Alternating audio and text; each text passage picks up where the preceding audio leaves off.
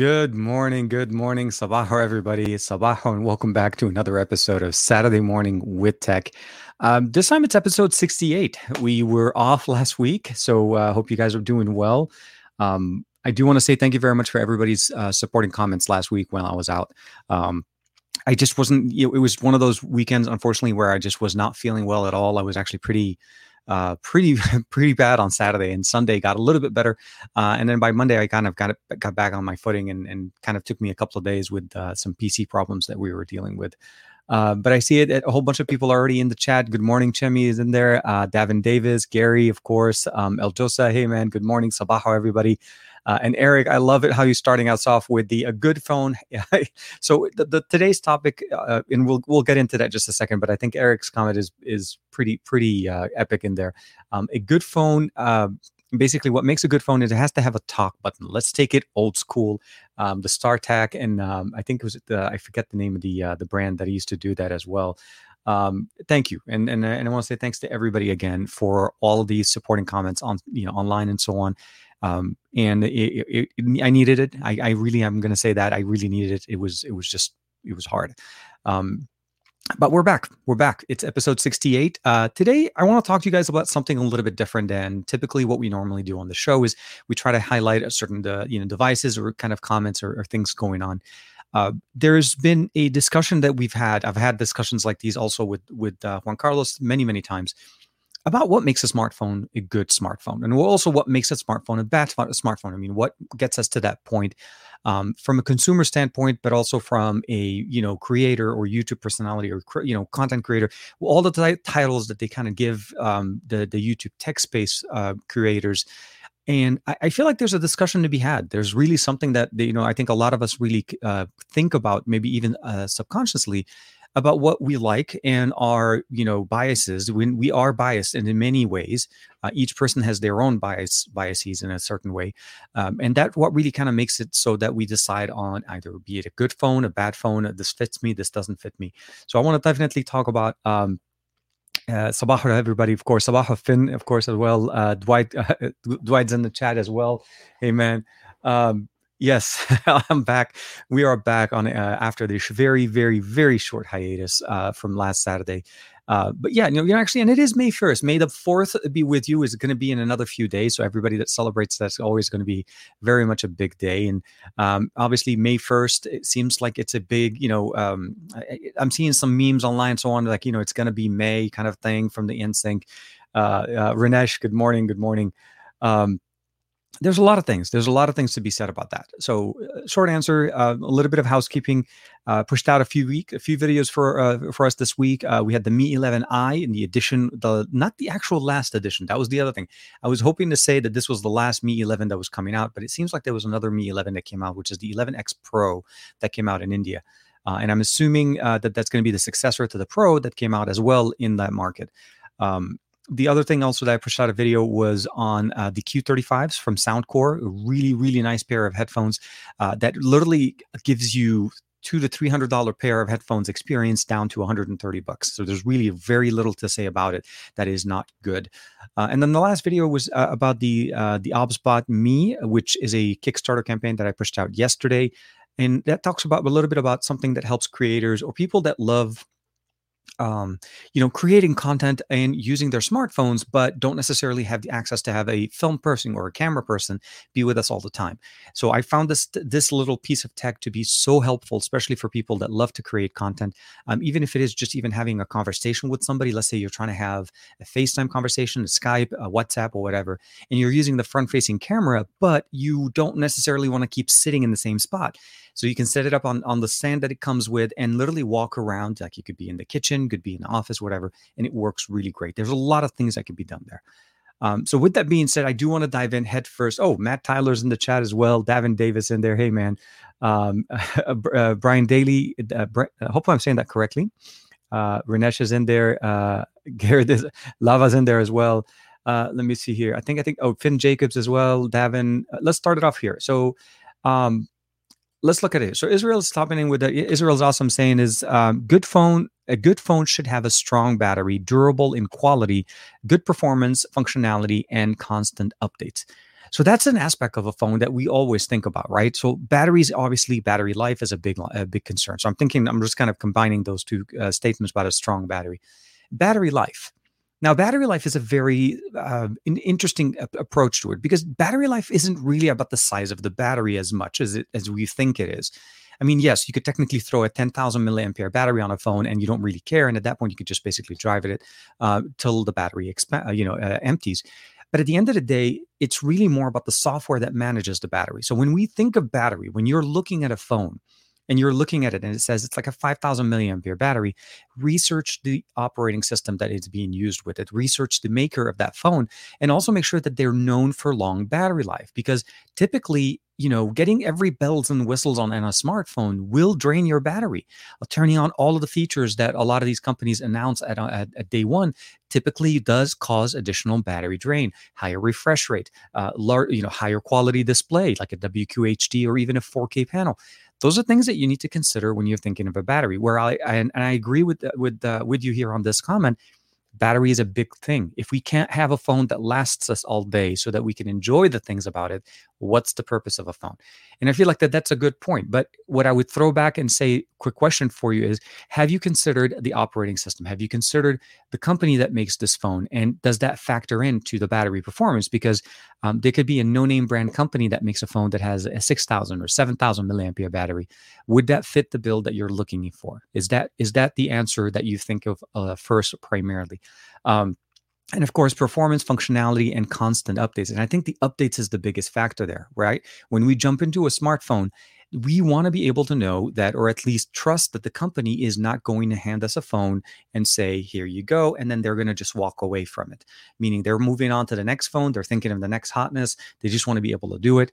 And is that the right answer? I think that's not the right answer at the end of the day, because if we don't get any updates, and they're charging so much money for things is that is that the direction that we want to be able to go? So i appreciate that comment there definitely for sure. Um, davin's jumping back with this um, no such thing as a good or bad phone just based on the user and how well uh, the oems have targeted their users with features. I'm really liking that one davin. So that approach is actually a little bit more understanding of how things are truly um, so yes, and start it up by breaking up a couple of things. There's no such thing as a good or bad phone. I think that answer is true in the general sense. Uh, if we're looking at it in the sense of you know a good or bad phone, it's really what's good for me and what's bad for me. And I think maybe that's what's missing in the question. And at the end of the day, when we're looking at a smartphone, what I feel like is a good smartphone and a good fit for me may not be the right answer. Um, just based on other, uh, basically here it says, uh, just based on other users and how well the OEMs have targeted their users with these features.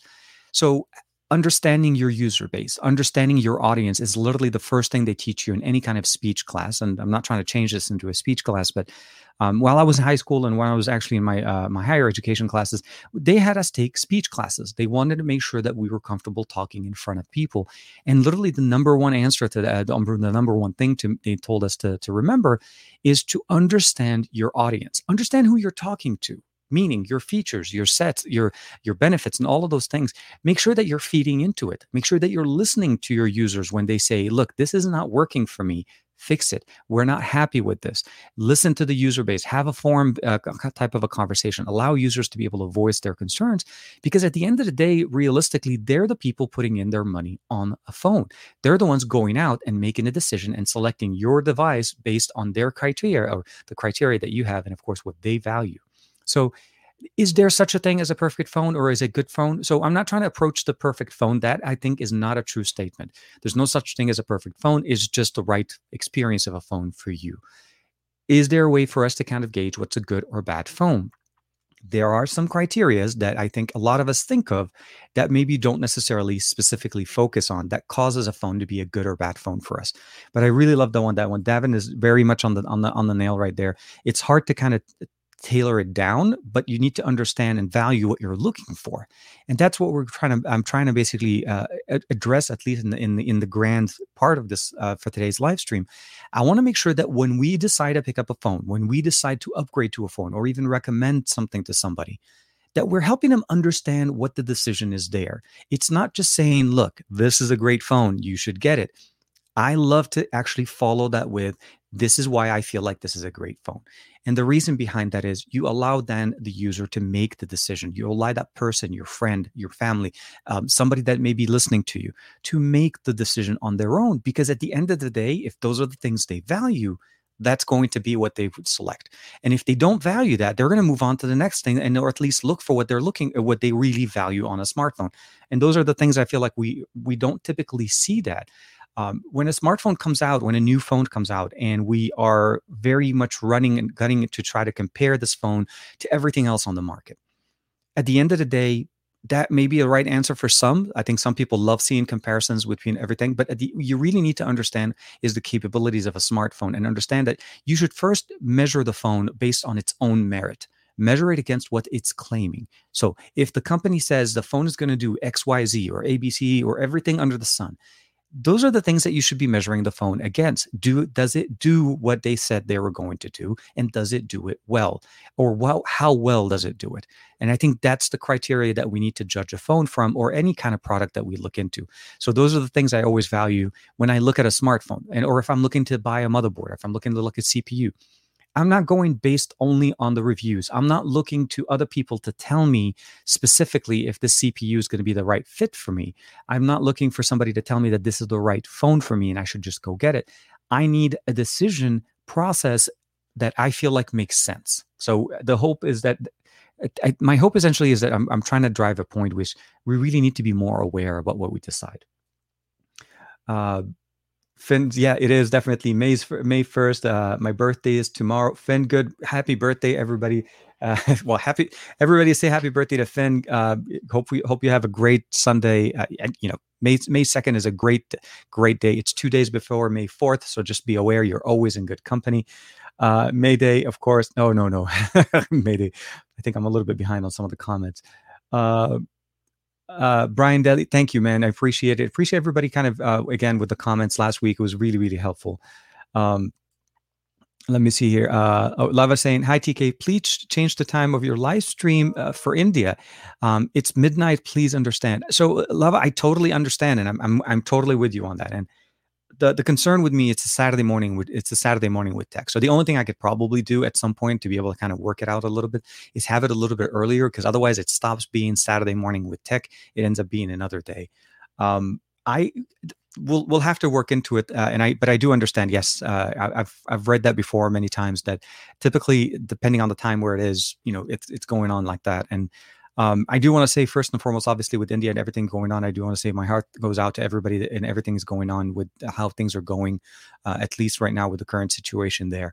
Um, eh, different parts of the world are dealing with it differently. Where I am in California, uh, maybe you know four or five months ago, we were the epicenter of many things, um, and then now we're eh, somewhat getting into a better position. Things are opening up, so I understand, and I, I really understand how bad things are and uh, my heart definitely goes out. And uh, if you guys get a chance to be able to check it out, I tweeted out or retweeted um, uh, Michael Fisher's tweet about trying to support people over um, in uh, in India. So if you are looking for that, please check out my Twitter on that one as well. Um, I'll try to remember to go back in the comments and update them as well. Uh, Brandon Miniman is in the chat. Hey man, how you doing? Brandon from uh, XDA, of course. Uh, yeah, definitely. Always, always appreciate everybody showing up. Uh, let me see here. Uh, so no yes uh, please no uh, if you've if you've ever been a fan of the show if you've ever been in any part of my uh, my conversations i i feel like at the end of the day here's the thing. If we ever need to use a, a, a bad language or any kind of curse or anything like that it's because we're using it instead of something else. My recommendation is to say what's on your mind say exactly what's bothering you as opposed to using the trigger word because at the end of the at the end of the day we're replacing a thought we're replacing an emotion with those words and it's always better to talk about what's going on so that we can move on beyond it as opposed to create more frustration. So, yes, if you don't mind, please do not. Uh, always, always appreciated everybody's comments in there. Uh, let me see here. Okay, John Mann is in the chat. Let me see real quick. So I need a flagship device. I just want a good camera design and beautiful UI, not something that uh, you know, basically vomits on, vomits on me. Please um, give me some options. I have about a thousand dollar budget. So a smartphone is a very personal experience. It's a personal device, right? It's called a personal smartphone because it lives with you and it's a personal item.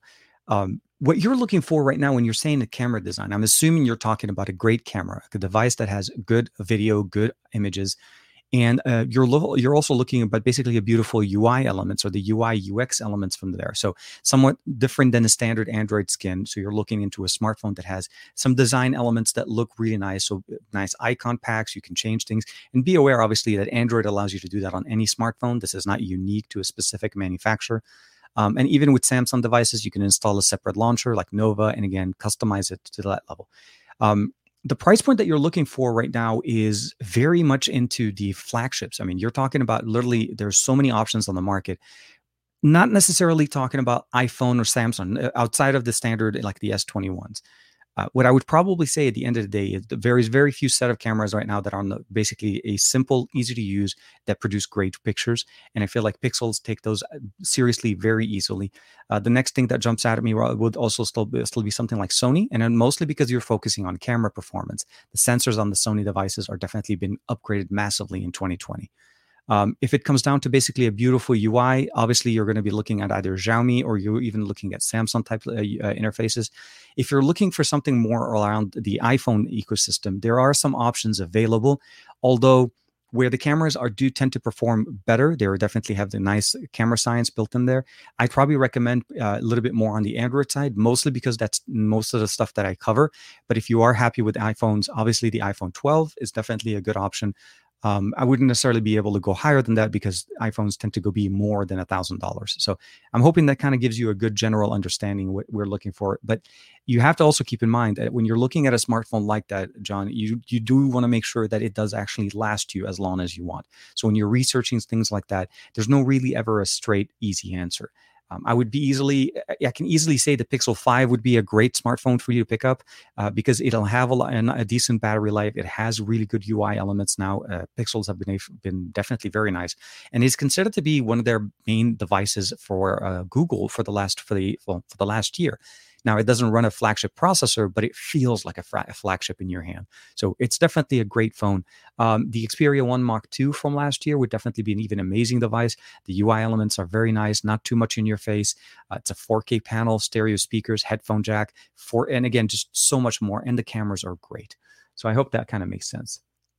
Uh, Davin Davis says um, OEM has to be careful in taking in user feedback. Some OEMs tried uh, tried to uh, cater too much to users and not refine uh, uh, their point of view of the best way. Example would be LG.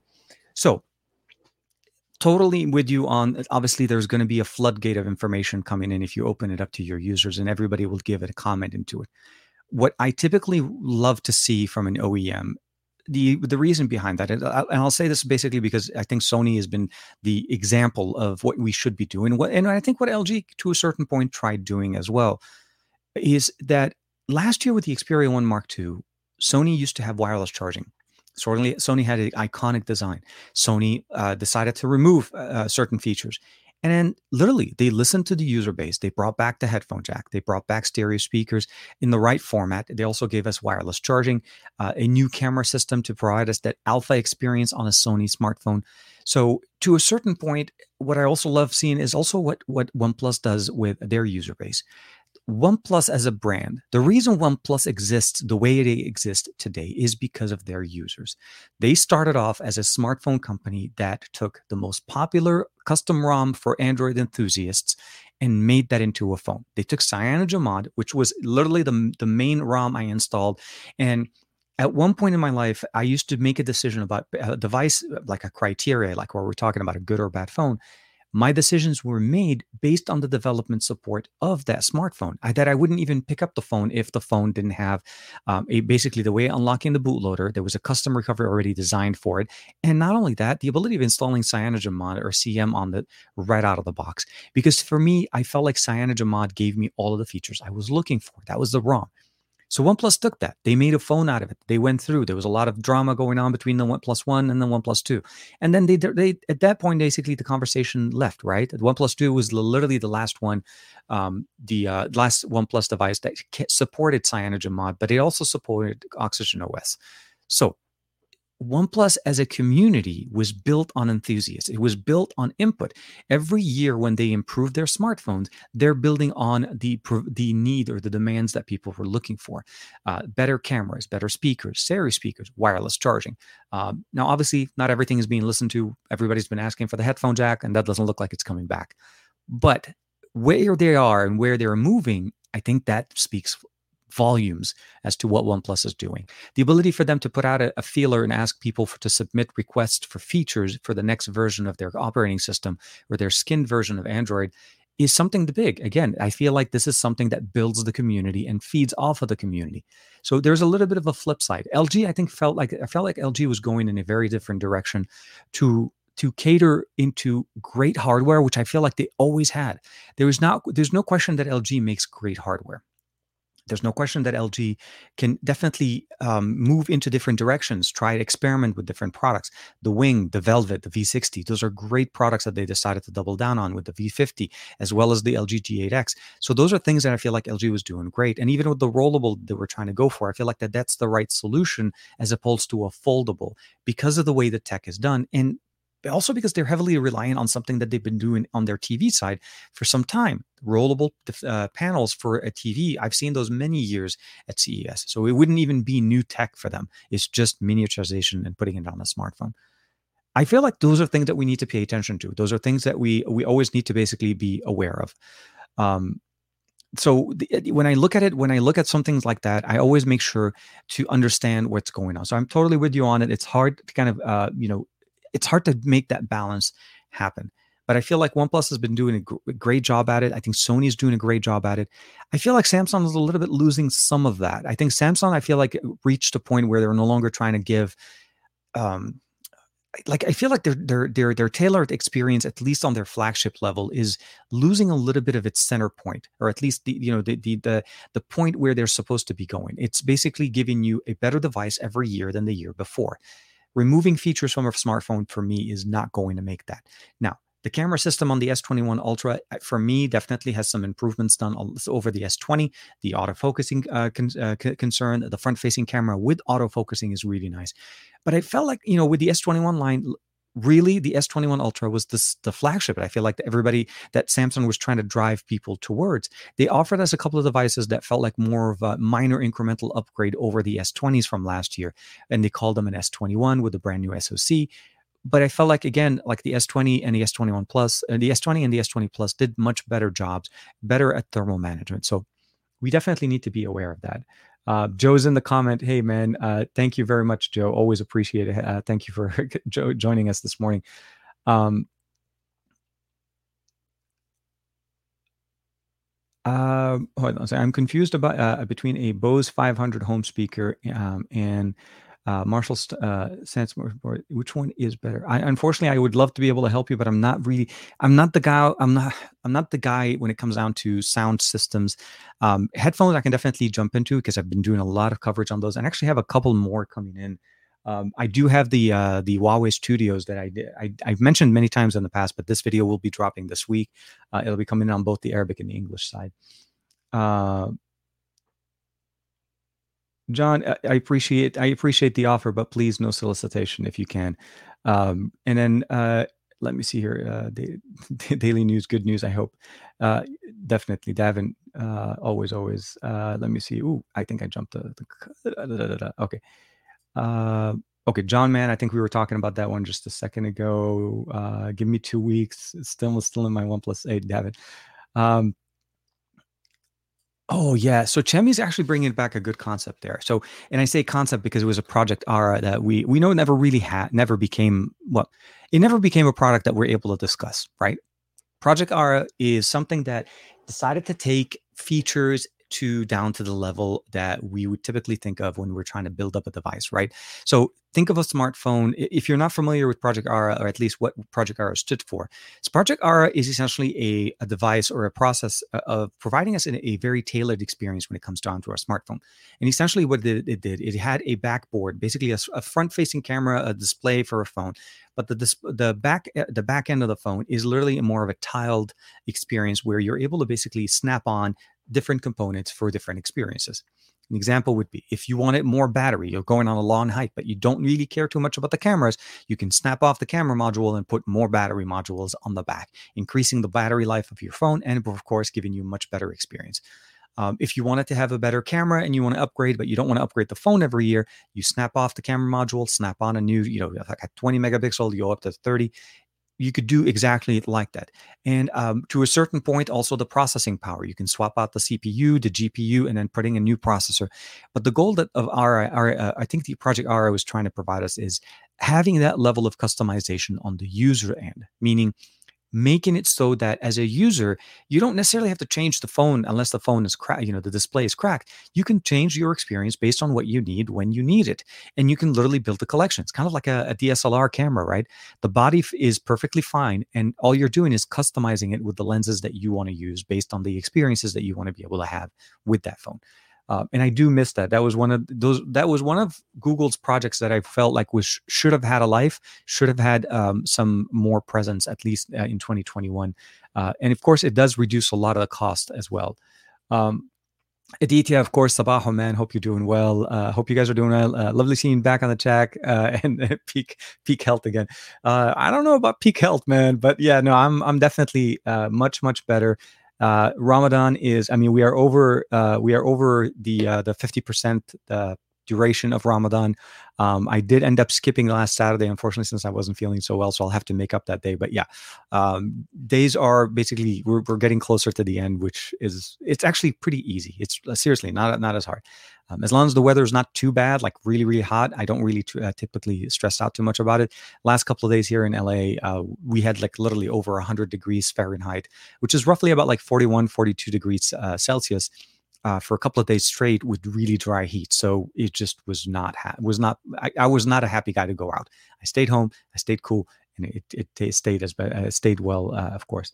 Um, Lava saying thank you for the prayers. Uh, we uh, yeah, India is basically suffering uh, with with a lot of stuff going on right now, with a lot of positivity going on with the current situations, and people are not, uh, are are basically being hurt. And there's also a lot of issues with uh, oxygen availability. So I definitely appreciate uh, there. And uh, yeah, um, I, I, I have a lot of I know a lot of people in in that area, and uh, it always hurts to you know know that there's if there's way for us to help, we should definitely try. That's always, especially for me in the month of Ramadan, it's one of those things that you always try to do is try to help us as much as possible. So uh, yeah, definitely check that out.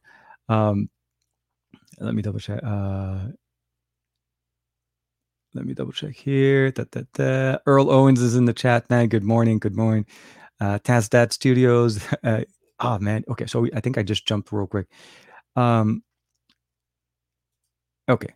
Uh, while I can only com- uh, conclude this based on the reviews I've seen, OnePlus presented a really mature, well rounded, and well designed flagship this year.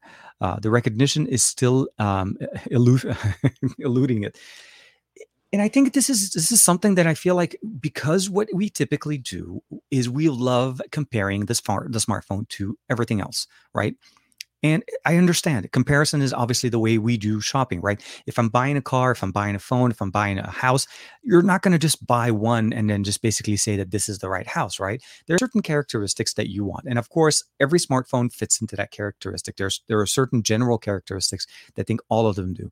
Obviously, they need to be able to give us access to the internet, they need to give us access to phones called. They also need to be able to allow us to communicate with our friends. So those are basic things that all smartphones do. Uh, and, and as long as it's sold in your market and you're not importing it, so you really typically don't think of those things, right? And but OnePlus has been doing something that is very, very good, and it has improved on it year over year and that's the camera experience. We we've had it and we've said it many many times in the past, um, and I'm not even sure if I have said it in my, uh, myself or not. But I typically what I try to do is again measure the device for its own merit, see what it's performing. Does it actually answer what they're saying they're going to do?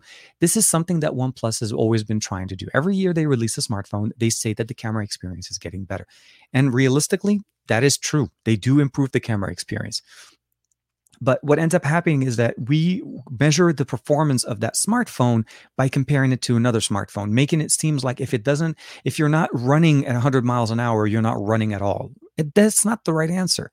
At the end, when you're looking at it, is what you what you need out of a smartphone could per, totally be perfectly fine with what the OnePlus experience is giving you. I'm not going to say that the OnePlus camera is the best camera on the market, and that's when we start using words like best so you're comparing camera performances between different devices. If money is no, if, if, if obviously if you're going into this experience with no issue, meaning you don't really care as far as how much it's going to cost, you're literally looking for that experience.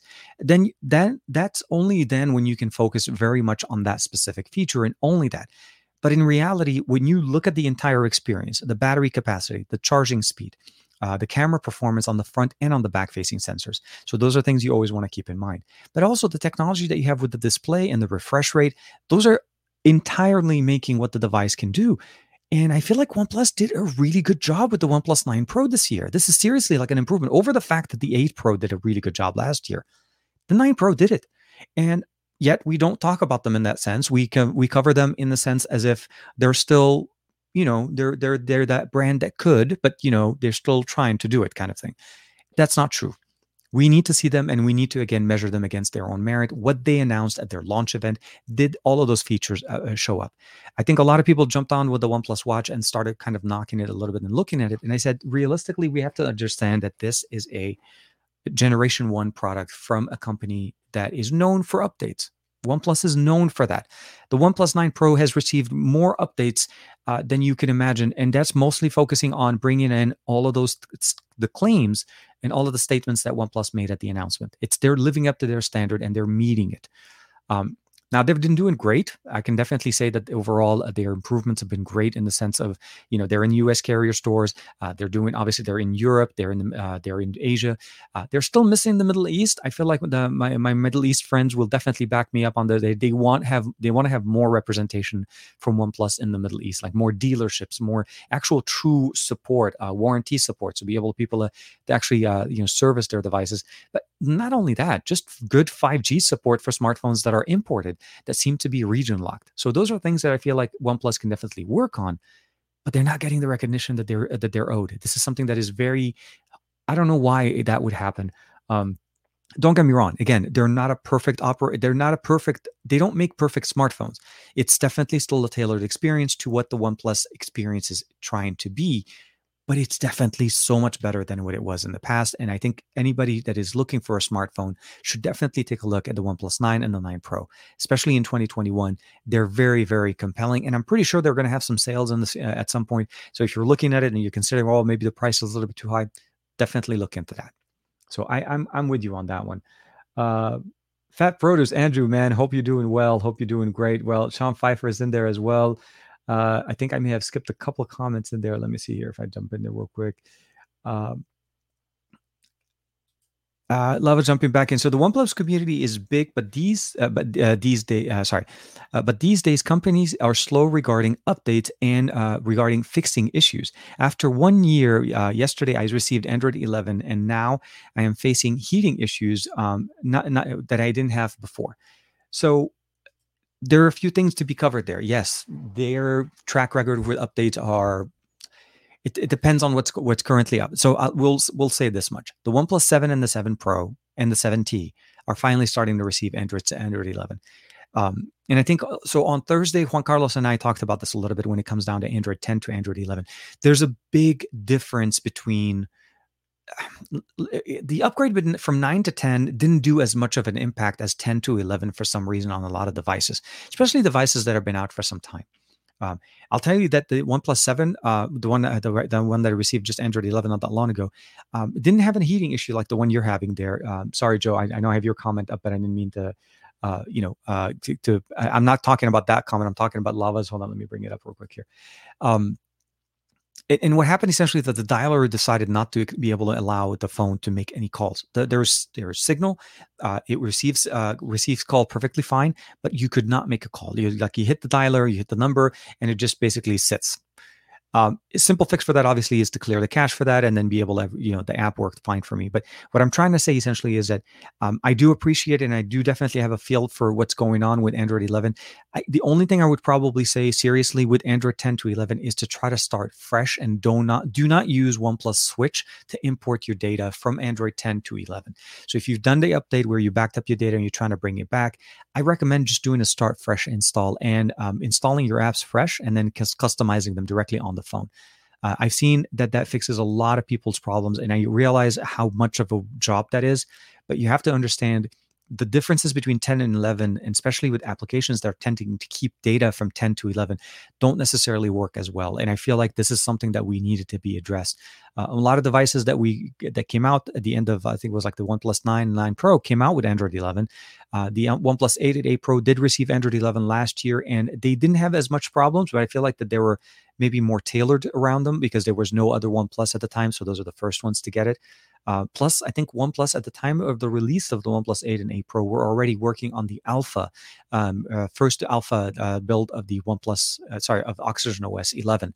Uh, which more than likely will end up being the same story this time, where we're going to see uh, that the first alpha of Android 12 for, for Oxygen OS will be coming out at, at around Google I/O, which is again, I feel like this is the smart thing to do. But you understand that they're testing the alpha on OnePlus 9 and 9 Pro. So the transition there wasn't as bad. Is when you start looking at some of the older hardwares that were around for more time. And I feel like that's going to be something. So I understand and I appreciate it. I'm sorry, I kind of dragged the conversation a little bit long there. But those are the things I was hoping that they kind of uh, drive that uh, in there as well. Um, Joe, uh, Joe said, um, I can't wait for you uh, to get your hands on the Sony, uh, the Sony Mark, oh, the Sony Mark Mark, Mark III uh, devices. TK, I'm hearing that the front-facing camera, despite being very similar spec, is improved. Uh, oh, is improved in the uh, in the eye from the II. So um, just to kind of a little bit preface it to what, Joe's commenting here, uh, Sony's approach to the front-facing camera last year, and, and we've seen that again with the first uh, Sony Xperia One, uh, is that they're giving us they're they're not really focusing on it. Maybe let's just put, put that. It's uh, it's going to be perfectly fine for video calls, perfectly fine for chats and so on, but it wasn't really performing at the same grade or the same level of professionalism that we had with the back facing sensors. And we saw Sony focusing heavily on the back sensors, specifically with the Cinema Pro, the Camera Pro, and uh, typically, if you've ever looked at a Sony device, those are the things that you notice first. How does the camera work? Because Sony is about creation, right? Content consumption, 4K panel, everything. Um, I'm with you, uh, Joe. I can't wait to get my hands on it. I'm really hoping to find out when that. Um, so the thing about Sony this year is they were a little bit very. Um, I don't know. There was like a little bit vague as to timing, right? So they just said basically summer of 2021 and when the uh, Xperia One Mark 3 and the Xperia 5 Mark III were going to be coming out or released to the market. Now, there's a very good chance that it'll be very similar to what we saw last year. So, sometime in July for the Xperia 1 Mark III, and then it'll be sometime in September, I think, if I'm not mistaken, like end of summer, August, September for the Xperia 5 Mark III. Um, I'm hoping that the chip shortage is not going to affect or impact uh, Sony, although I don't think Sony is really trying to focus heavily on um, like you know the the numbers uh, situation but we did face a problem that i know at, at least here in the us we didn't get our devices or the xperia 1 mark 2s last year till the end of july where i think europe asia you know like uh, japan and europe were all receiving their their devices at the end of june so hopefully that that process is, is a little bit better, but we'll have to see. I'm with you. Uh, I can't wait. The announcements made me very very excited into the new tech, but specifically for me, like for gaming purposes, also that 4K panel at 120 frames per second. I want to see what 4K 120 on the display, not just the actual camera. And yeah, the the monitor behind me is going crazy. Uh, the there's a Chromecast connected to it, and every once in a while the Chromecast will restart. So unfortunately, that that's what we're seeing right there. Oh, speaking of which, uh, oh, St- Steve uh, Steve uh, Evans is saying uh, TK just wanted to pop in and say hello. Uh, love your videos. Thank you very much. So honest, always great job, my friend. Get, getting ready for work. Take care, man. I hope you have a great day at work. Um, the computer situation with me that happened this week. I think some of you guys have already heard it on Wednesday or so on. Um, so Monday morning, I decided to have a live stream with uh, uh, so Matt and uh, Josh Quinones and Val uh, decided we all decided to have a, a couple hour matches uh, in Call of Duty. So COD, we were playing COD and we were playing basically going back and forth, back and forth, back and forth, back and forth. And about at the two hour mark, my computer, my, my, my game crashed, not my computer, my game crashed, and um, it basically was just not letting me back in. Call of Duty for me, every once in a while, it'll work. It, like generally works fine, but then when it crashes, it just goes bad. Um, and what ended up happening basically for me is I thought it was something to do with the, uh, the computer, with the drivers, and so on. Uh, the BIOS that I was running on was a was a 61.c, and then I decided to update the BIOS to the latest one available from my manufacturer, which was Gigabyte.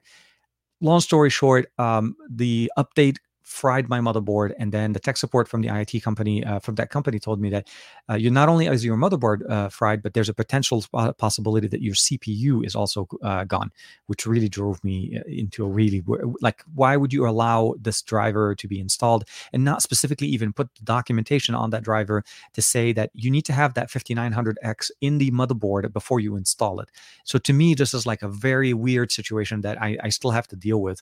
Um, long story short I was out. I was out. My computer was out for a couple of days. I was having to boot up one of my older laptops to uh, actually start doing some um, editing on it to produce those three videos that I posted. So this week has been really weird for me. Uh, getting out from being sick and then getting into the whole PC thing. So luckily, got back on uh, got back on, on on our footing, and it ended up being the motherboard. Um, now I didn't wait for that for the repair motherboard to come back because it's going to take up to a month for that RMA to come back. So, short answer, I ended up changing the motherboard, and now once I get that one back, if they decide to just do that, um, I'm going to have to just basically sell it. So yeah. Um, here. Uh, so uh, with El Jose here, actually OnePlus has apparently doubled their uh, their sales in the past year and have been very successful, specifically in the EU market. Uh, I've read an article uh, about it a couple of days ago, and I but I forgot about it.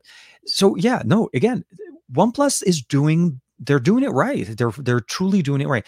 Incremental updates year over year. Every phone is always better than the next, the last one, and that's a true statement. Because when you're upgrading, when you're going from a OnePlus nine to sorry, when you go from the seven to the nine or the seven to the eight to the nine, you're going to notice improvements. So this is yeah. If you went for, for so a person that has a OnePlus seven that wants to upgrade to the OnePlus nine, they're definitely going to see a big improvement there from the device. So what I felt like uh, what we saw this year with Samsung is that you, you really doesn't feel like it. Like somebody coming from the S10, the S9 or S8, they're going to miss out on the SD card. If they had an SD card filled with stuff on their old device, they're not going to have it. Um, if they missed on, if they if they used to use MST here in the US, they're going to miss out because we don't have that anymore. Uh, if they wanted a headphone jack, they're going to miss out on it. It doesn't exist anymore. Again, there's a lot of things that you're missing. The headphone jack is a different conversation but also taking out the charger out of the box just to call it for eco-friendliness and then still charge you 50 bucks or $45 for a charger eh, it's a very bad um, it's going to leave a bad taste in people's experiences when they come da- come back to upgrade next year when they were like well wait a minute does this does this company include a charger in the phone? And guess what? That's going to be a decision factor that will take some people that will decide that samsung may not be the right answer for them. So those are things that i feel like I don't think Samsung's thinking about it in that sense. They're focusing very much into the now and how much do I make more money out of every sale? How many more phones can I put in a crate? How many more chargers can I sell? But you have to understand that I'm happy that very, very, I, I think with I don't even think there's another OEM that even decided to follow. This is a weird situation where people a company now. It's a feature. If I pick up a, a, a one, you know, an Oppo uh, FX3 or a OnePlus 9 Pro, I know there's a charger in there. Not only that, it's going to be the super fast charger that will charge this phone in literally about 30 minutes. So this is something to be very understanding and a super fast wireless charging, which is also very, very, very good. Um, those are things that I felt like that I think Samsung is just literally, I have a feeling they're going to have to back out of it. They're going to see how things have changed. This is truly how it's going to be. Um, if I'm not mistaken, I think I'm missing one phone somewhere. Ah, here it is.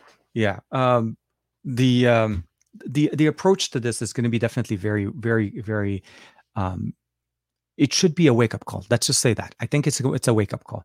Uh, I don't know if the SD card is going to come back, but that's just something that I feel like Samsung should not have taken it out. I think if Sony can keep it, LG was keeping it at, uh, as well. Uh, there's no reason why not. And then if, if I read this correctly, I think Asus is going to be bringing back uh, uh, bringing that back with the uh, Asus the um, oh, man um, the Zenfone 8. That that is something again to be to be definitely appreciated there. Um, Russ is asking TK after two years, so after a year or two, I hope you do uh, you do a follow up on the Samsung uh, on Samsung Galaxy phone if the up if the updates makes them faster or slower. In the past, that used to be a very different conversation, right? Um, I've had that. It, Samsung used to suffer very much of a similar situation that would one uh, not OnePlus, but the iPhone used to and essentially is that a major update would always kind of typically kind of slow it down. Um, I, I do want to say that I don't typically keep my Samsung phone long enough for me to be able to say I, I can do this much. Um, I know for a fact that I've been doing. Um, I've been thinking about putting out another phone, another video um, talking about the S21 Ultra, specifically after all of the updates that we've received, all of the things that Samsung's been doing for it since the announcement back in February, and of course the availability for it. So it's it's been basically about three to four months. How has it been holding up? Um, I can say that in general, one uh, sorry, um, Samsung updates typically uh, how do I, how do I say this correctly? Okay, so Samsung will update their latest flagship with all of the features, or at least 95% of what the new features are. So let's say in 2021, a phone comes out, S21 comes out, right? S21 will have all of the new bells and whistle features that they announced at whatever unpacked event that that was going on there. Um, the weird part about it is, and I just realized this. So my smartwatch decided to tell me that I just hit one kilometer. By the way, since we've been sitting here together, uh, mostly because I talk with my hands, so it thinks that I'm walking around. Um, so yeah, when we're looking at it in, in that sense, so Samsung typically will do that, and every generational upgrade prior to it will be a smaller subset of that. So they're not going to give you all of the new features because at that point there's no incentive for you to buy the new phone, right? You could just wait for the new features and it'll come in. Uh, typically, updates don't have that much of an impact on the smartphone um, outside of uh, changing certain experiences.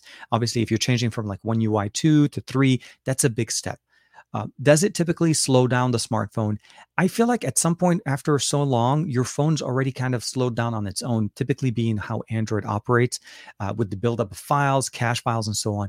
So I don't think it's as much as of the update that you're getting from Samsung as much as how how long the phone's been used and how long the battery charge and so on. There's a lot of factors going in there. How many apps you have installed, how much storage space you have left on your uh, on your smartphone, and believe it or not, that actually has to play a big part of what your phone experiences. If you run your phone almost on 100% storage wise uh, used, you're going to notice a much slower experience. So I recommend if you're able to, if you can, because I know it's not very possible, is to start fresh with every update, even with Samsung devices, and you're not going to notice any delays or any down any slowdowns. Um, definitely clears up a lot of issues typically related to updates uh, from older devices to new devices, especially with uh, compatibility on apps. So that's always going to be a thing to kind of consider. So I'm hoping that that makes a little bit more sense, but um, I can definitely try to focus on that a little bit more. Um, Angel is jumping back uh, here. I think we're expecting OnePlus to comp- uh, to comp- uh, sorry compete with upper cell phone uh, companies or yeah co- uh, companies and be successful because of how they started. I think it's because we want them to succeed, right? I feel like because if you if you've been a fan, if you've used OnePlus devices over the years, you understand the story. You know how they got to where they are now. Um, you see the the the, the concerns, the the, uh, the issues that they've dealt with.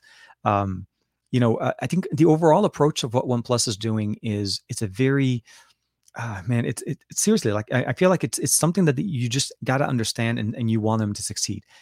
Now, I'll say this: the story that where OnePlus started is not the story that OnePlus is at right now. They're not trying to be the flagship killer anymore, and I don't know why we keep bringing that up because it really stopped. It stopped a long time ago. I think OnePlus now has is their own brand they are trying to compete with the flagships, uh, uh, the other flagships on the market.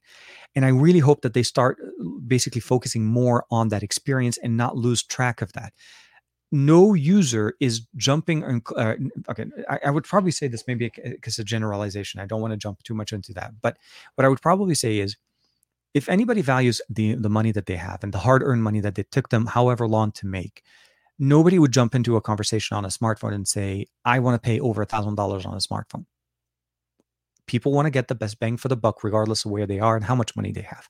There's a very few subset of that that could potentially basically say basically say i don't really have a problem with the price. But at the end of the day you always want to feel like you're getting a good deal for what you're spending your money for. That's always a thing. It's it's a feeling. It's an appreciation that we get. And oneplus is still doing a very big part of that. They're still giving us that bang for the buck. On the market right now in the US market of all of the other smartphones that are being sold OnePlus sells the fastest smartphone if you go into a carrier, talk about specifications, features, OnePlus kicks it. QHD at 120, uh, it's been something that they've been doing for a while. So now they're continuing it. 10 uh, bit color on the display is up there. Stereo speakers, 65 watt charging um, on the charger, and as well as 50 watt, uh, 55 watt charging on wireless. No other company is offering it, and they're including the charger in the box. Again, no other company is doing it. Um, so, but then you always you, and you also kind of think about it like, but wait, Apple makes something that is not as fast, and Samsung makes something that is not as fast. Why are they making it? Why are they much better? I feel like it's the um, the marketing. I think it's more brand awareness. Enthusiast level people that have used OnePlus know exactly what it is, and of course, their families will know what it is.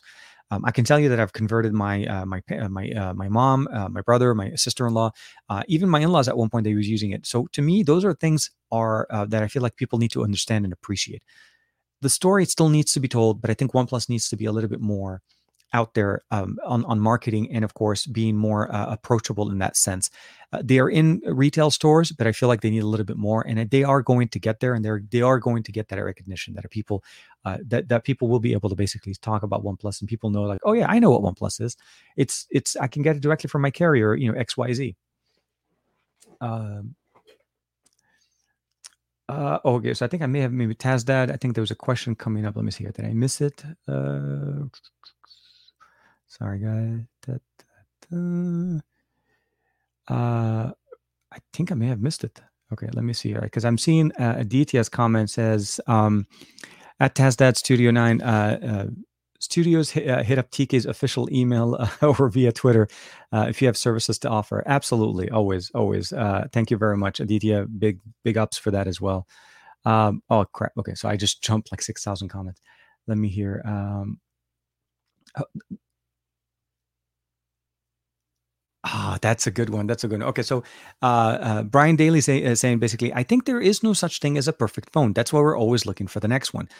I don't think I, I think that's a perfect statement. You're right. There is no such thing as a perfect phone because there is no perfect uh, equation. Our needs, our usage changes every once in a while as we evolve as humans. I'm not trying to make it sound like an evolutionary thing. No, seriously, like as we grow, as we become uh, more aware of what we want and what we need, uh, those are the things that typically change what our experience is going to be like on the next smartphone, what we look for on the next smartphone. So eh, while I agree with you that there is no such thing as a as a perfect smartphone, there is such a thing eh, that could be said about what is a good or a bad phone. Um, like Russ is saying right there. So the V60 is a 60 a 600 bucks with dual screen, um, and uh, is that a good buy? Absolutely, hands down. Um, do you know any stores or website that sell that uh, sell this brand new in oh in brand new condition? So brand new condition is hard to find. I can tell you, other than going directly to your smart to your carrier like T-Mobile, AT and T, and so on that, that carried it before you're not going to be able to find it uh, at 100% uh, brand new uh, and still get it for 600 bucks. Because what happened is that they the carriers bought it from LG, so they have a certain stock that they're still re- uh, selling, and they bought it at the higher end when when LG first released it. So they typically will always drive it higher. It may go into a closeout at some point, but typically your best bet would be something like Swappa to be able to pick up a uh, like a gently used one. Sometimes you can find some new ones on Swappa, but I don't know if it's going to be at 600 because again, if the other person bought it new, more than likely they're losing a lot of money to jump down to six. But reselling it around $600 with the dual display is definitely a very nice. Large display, great cameras, still getting software updates, and is going to be supported by LG for at least uh, the long the, the support period that they originally signed up for from last year. So there's no question the V60 is a great, great buy still. Uh, Davin is in there. Um, I wish my phone. Uh, actually, I wish my phones to be uh, poli- politics uh, politics free. Uh, the lack of co- uh, competitive Huawei in the Android space is it really hurts, especially for the camera tech. And that's that's something that is very interesting to say. So I'll say that yes, Huawei has um, has had a very big play a big part of where we are in 2021 when it comes down to our smartphones and at least the way our smartphones are experienced. What I mean by this is this smartphone having so many camera sensors on the back. Um, everything you pick up, it's like two to three, sometimes four sensors. Um, even iPhones, even Apple is up to the third, four, three to uh, three, three and uh, plus uh, sensors. That started with with with Huawei. Huawei and Leica's uh, pre, uh, you know uh, relationship over the years have improved camera sensors and have pushed the boundaries. Because of them, we now have more sensors. Because of them, we're noticing that other companies are realizing that you know sensors do make sense that one sensor is not the answer for everything. It's like a camera lens on a, on a DSLR. You don't just take one lens for everything. There's going to be situations where you need a separate, separate lens. Uh, sometimes you do want a wide angle lens. You cannot be too far back from the subject and take that picture that you want. And having a wide angle lens makes sense. Having a telephoto lens makes sense. Having a lens here, like this one, is called a micro, uh, basically a microscope lens, allowing you to actually go that close to a subject and look into the grains level is something that I mean, again, it's something that we are appreciative and we now don't even think twice about. That started with Huawei. And having conversations go around with what's going on with Huawei right now is very, very uh, limiting into the camera tech that we're going into. Uh, we saw recently that Honor, the company, the sub brand of Huawei, separating, and I saw somewhere that they're releasing their first Snapdragon 888 processing phone. That is a big move for Honor. If Honor is able to do the pivot move into uh, into their own uh, brand and work very well the way they've done it in the past because you have to understand honor as a company i think most of honor's clout in the past was because you got to use some of Huawei's beautiful camera tech, beautiful hardware at a, a I would say like at a fan fan approach, meaning it was always cheaper, available online, easier to get. And I covered Honor, and I still cover Honor. Um, I have a, a, laptop that I'm going to be doing a video for you for you guys very soon on Honor's latest laptop that uh, released. So those are things that I always I always find that it is interesting to see how Honor will survive.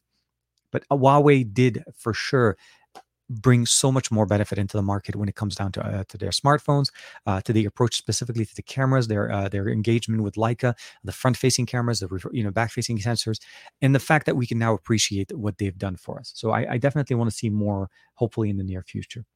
Uh, Aditya is jumping back with Evan. Uh, I found that uh, this uh, dumb FLAC player uh, for sixty dollars. Uh, thinking of picking it up. Uh, oh man, FLAC is always good if you have a lot. If you have a large library of FLAC music uh, files, definitely. I, I, try to buy FLAC whenever I'm able uh, to purchase them directly from the from the artist because it, it tends to be uh, again much better audio quality. Also great, especially when you have a really really good DAC to be able to listen to it. Um, uh, Davin Davis, sorry I can uh, I couldn't tag you. might have to get be closer to run out. Okay, so let's see what happens next. Um, Yes, Aditya. Uh, see exactly six hundred bucks for the dual screen with the dual screen is absolutely a steal. Um, Russ is coming back. TK, hope you get hands on on the upcoming Zenfone 8 series. Um, looks promising, and hope they uh, again uh, do keep going with the flip camera. I feel like they need to double down, triple down on that one.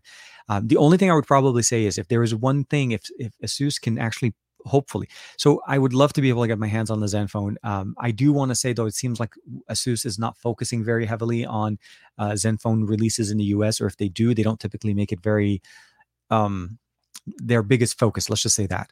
Uh, but I will try my, my, my best to try to get in touch with Asus on that.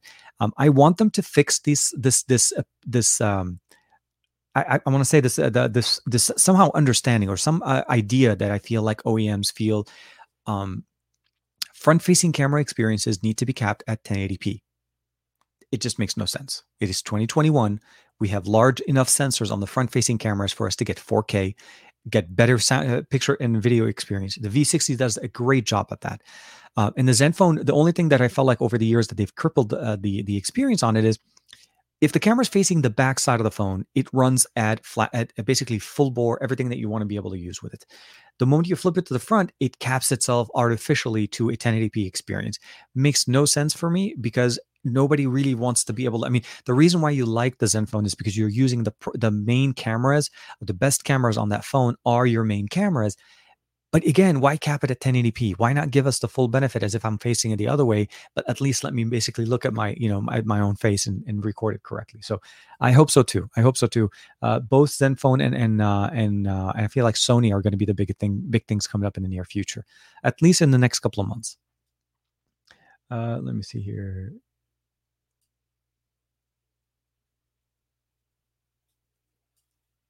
Oh, Russ, if it's yeah, no, definitely. If it's new at 600, definitely I would I would go for that one as well. Um Okay, so uh, as far as right now, the the phone. Uh, ooh, sorry, I don't know why I turned on the camera on my iPhone. Um, so I have the 11, uh, the Mi 11i that's coming up right now, uh, and I still have. Believe it or not, it, it's kind of a weird situation, but uh, the Find X3 Pro is something that I just I can't put down. Um, I love the One 9, and I love how the One 9 uh, does uh, the, the the overall performance and how things are going. Uh, but something to do with the one the FX3 Pro. I ever since the FX2 Pro from last year, I've been definitely a big fan of ColorOS and at least ColorOS 11 the way they're working it. Um, so I, I basically toggle uh, back and forth. I still use the S21 whenever I need to do videos, specifically that I need to do audio with Bluetooth. Uh, specific, and when it comes to natively on there, that was uh, something uh, I think the video that I posted a couple of no yesterday, yeah, the, the video I did yesterday. So the entire video was recorded using the Q35's microphones, and these sound great for audio uh, for Bluetooth audio over uh, on the on the S21. So that was something that was very nice. Uh, but that yeah, uh, right now at least it's definitely still the one the, the Mi 11i that I just posted a video on. I'm trying to work out on the gaming part of it, uh, and then of course there are some things that are coming up near in the near future that I'm working on as well uh, that we unfortunately can't discuss yet. I'll say that. Um, trying to it, it's hard to try to keep up with so much options. I, I didn't get a chance to spend as much time with uh, certain devices as much as I wanted to. Um, and I'm also oh uh, speaking of which, I am also reviewing or in the process of working on the review on the TicWatch GHT GTH sorry GTH. Uh, this is their introductory uh, $79 smartwatch uh, uh, basically a fitness tracker watch that they're offering. Uh, it's not running Wear OS like their regular TicWatches, uh, but it's definitely very, very uh, compelling story. And I'm also uh, working on the OnePlus Up watch, the full review for that one because that one came up as well. Let me see here. Always, always okay. Here, Uh, Javier uh, um, Hidalgo is asking real quick here. Uh, my friend had an issue with his uh, with his rig, and the game has been crashing on uh, on his uh, on it. He's uh, okay, so um, he still has a 3700X um, on his uh, on his rig. I have the 3900X, so it's not that far. Uh, Warzone has been having some uh, hard, hardware issues and errors issues from from the from reports. So it's a weird conversation to have when it comes down to Warzone and, and Call of Duty issues the way they go because they, there's no rhyme or reason. The game was working perfectly fine. After two hours, for some reason, it decided to crash. Like there was just out of the blue. Um, and then, so here's another kicker. Uh, after fixing the whole situation with my computer, I got another motherboard. Uh, let me just double check here. Sorry, uh, my wife and uh, my my my wife and son are enjoying uh, the the Tesla, and uh, they went down, and then they're enjoying some special time with. Uh, anyways, um, jumping back to the to, to, the comment, Warzone has no rhyme or reason. What uh, and, and whatever um, whatever they do, whenever they do in their updates, it just doesn't make sense.